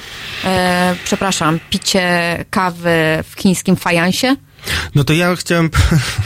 No bo no nie oszukujmy się, kobieta się uśmiecha do mnie Nie, no w trakcie przesłuchania mnie przez komisję, którą e, powołał minister obrony narodowej i ona mi mówi, no pani Karolino, no my nic nie możemy. No to po jaką cholerę, za przeproszeniem, ta kobieta dwukrotnie mnie przesłuchuje. Kochani moi, będę, wam, e, będę was zachęcał do tego. E, Poproszę, żeby Karolina przekazała mi swój list do Jarosława Kaczyńskiego e, i róbmy co możemy e, i przekażmy ten list e, szczególnie do Ministerstwa Obrony Narodowej z poparciem. Myślę, że to jest e, bardzo dobry pomysł, ale też myślę i chciałbym, żebyśmy myśleli w ten sposób, że takie osoby jak Karolina są bezcenne, ponieważ przeszły ten cały koszmar. Jeżeli uda się, a ja jestem przekonany, że uda się zakończyć to tak, jak to powinno być zakończone, czyli ci naprawdę ja dużo przeklinam i dużo mnie kosztuje, żeby nie przeklinać, e, kiedy mówię o takich ludziach, ale no, ci, ci ludzie z bardzo małym poczuciem chyba własnej wartości e, po prostu zostali wywaleni na zbity pysk z armii, bo wydaje mi się, że to jest jedyna e, możliwa kara i też jedyna przestroga dla innych, którzy by mieli podobne pomysły. Przy okazji teraz chciałem przytoczyć komentarz Barta Bartka, który mówi, przepraszam, że to napiszę, ale facet, który uważa, że mm, jest molestowany przez kobietę, jest taką pi, że chyba nie powinien być żołnierzem. E, no, chyba się z tobą zgodzę, ale to jest troszkę bardziej złożone, bo e, to nie tylko e, jakby kwestia molestowania przez kobietę, ale w ogóle jakby, no, no w, w, bo to jest tylko i wyłącznie linia obrony. No, ludzie, e, jakby to jest tak grubymi nićmi szyte, że ja bym się wstydził w ogóle e, przyjmować e, tego typu sugestie. Luke Boro pisze, co nie zmienia faktu, że pani Karolina ma jaja większe niż wielu facetów w naszym kraju. Chwała jej za to i powodzenia. Życzę w dalszej walce z e, oprawcami. Nie życz tylko powodzenia, ale poprzyj e, pomysł pani Karoliny, bo e, jest wart rozważenia, ale przede wszystkim chcę, jesteśmy w obywatelskim radiu, chce nam się, nie jest nam wszystko obojętne i chcę, żebyście zastanowili się, proszę was, żebyście zastanowili się właśnie nad tym, żeby wspierać takie osoby jak Karolina i takie osoby jak pani Joanna Koczaj-Dyrda, bo to właśnie one są tymi osobami, które dzięki swojemu cierpieniu, ale też determinacji będą jedynymi wiarygodnymi ludźmi, a nie pani, która będzie piła kawkę e, i mówiła, no taka jest moja służba.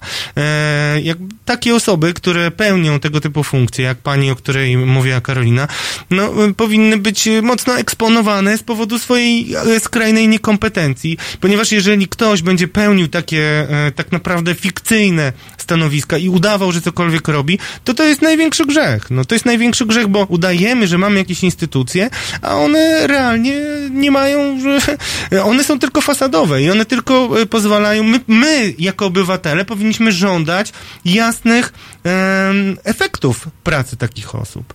E, czy znasz jakiekolwiek sytuacje poza tobą e, m, w wojsku, e, gdzie e, z, mm, zgłaszane nieprawidłowości, zgłaszane molestowanie e, miało jakiś e, ciąg dalszy w tym sensie, że e, dokonała się sprawiedliwość. Znaczy, Absolutnie. no nie ma. właśnie.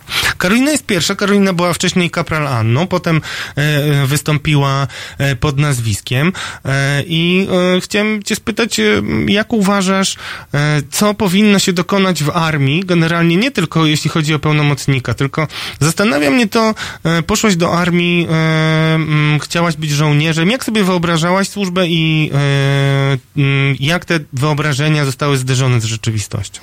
Wchodząc do armii, oczywiście liczyłam się z tym, że jest tam przewaga płci przeciwnej, tak? Płci męskiej. E, ale ja. E, Ale myślałeś w ogóle nad tym? Tak, nie wiem. By, chcę być żołnierzem, no dobrze, ale jest tam dużo To było, facetów? by, nie, No. ja po prostu chciałam być żołnierzem. Ja zresz- zresztą zawsze lubiłam e, po prostu kwestie męskich zawodów, tak? E, no tu do tego trzeba się nadawać, trzeba mieć też siłę, trzeba też mieć e, odpowiednią chęć posiadania jakiejkolwiek wiedzy, tak? Czyli chęć nauki. E, w związku z tym ja dawałam sobie radę, kondycyjnie byłam bardzo sprawna, nie było ze mną żadnych problemów i powiem tak, no mężczyźni nie są chyba przygotowani do tego, że kobiety radzą sobie jako żołnierz zawodowy, że mogą lepiej coś zrobić, tak? E, że jednak e, też nadają się na stanowiska dowódcze. No niestety, tutaj jakby godzi w ich e, no taką męskość, że jak to kobieta przyjdzie, ona będzie mu wydawała rozkazy. No z całym szacunkiem, no nie, nie oszukujmy się, kobieta daje sobie radę i można powiedzieć czasami w niektórych sytuacjach o wiele lepiej niż mężczyźni. Nie, nie żebym tutaj jakby uwłaczała, tak, e, godności Ale nie, nie, męskiej, nie, ale absolutnie tylko kwestia nie. jest taka, że żołnierz to jest żołnierz, bez względu na to, czy to jest kobieta, czy to jest mężczyzna, tak? Jeżeli idę służyć e, ojczyźnie, no to idę w jakimś celu, tak? E, w związku z tym ja nie przykładałam do tego jakby wagi, że tam mnie spotka na przykład, nie wiem, kwestia molestowania, czy kwestia mobbingu. No bo to może wszędzie mnie spotkać, tak? Ja liczyłam się z tym, że ja przychodzę, robię wszystko na rozkaz, ale zgodnie z prawem, zgodnie z regulaminem, a nie nagle ktoś się pojawia i oczekuje ode mnie pewnych zachowań w ogóle jakby no, marginalnych, tak? No, Znaczy, no i w ogóle no, no, nie, nieakceptowalnych. Kochani moi, e, będziemy musieli kończyć. Słyszycie ten hard ducha, słyszycie tą siłę w e, naprawdę drobnej kobiecie, ale twardej jak skała. Wspierajcie ją, udostępniajcie artykuły na temat jej walki. E, Napiszcie jej ciepłe słowo czasami na Facebooku. Nie wiecie nawet, jak takie proste ludzkie gesty wzmacniają. Bardzo Ci dziękuję, Karolina, e, za wszystko, co robisz. E, Tak jak powiedział nasz tutaj guru Kuba, założyciel radia, jesteśmy z Tobą i będziemy. Nie zostawimy tej sprawy. Kochani moi, wiecie, co robić. E, Nie traćcie nadziei. Wspierajcie tak dzielne osoby jak Karolina, jak pani mecenas i wszyscy inni, których będziemy jeszcze gościć. Dobrej nocy. bardzo dziękuję.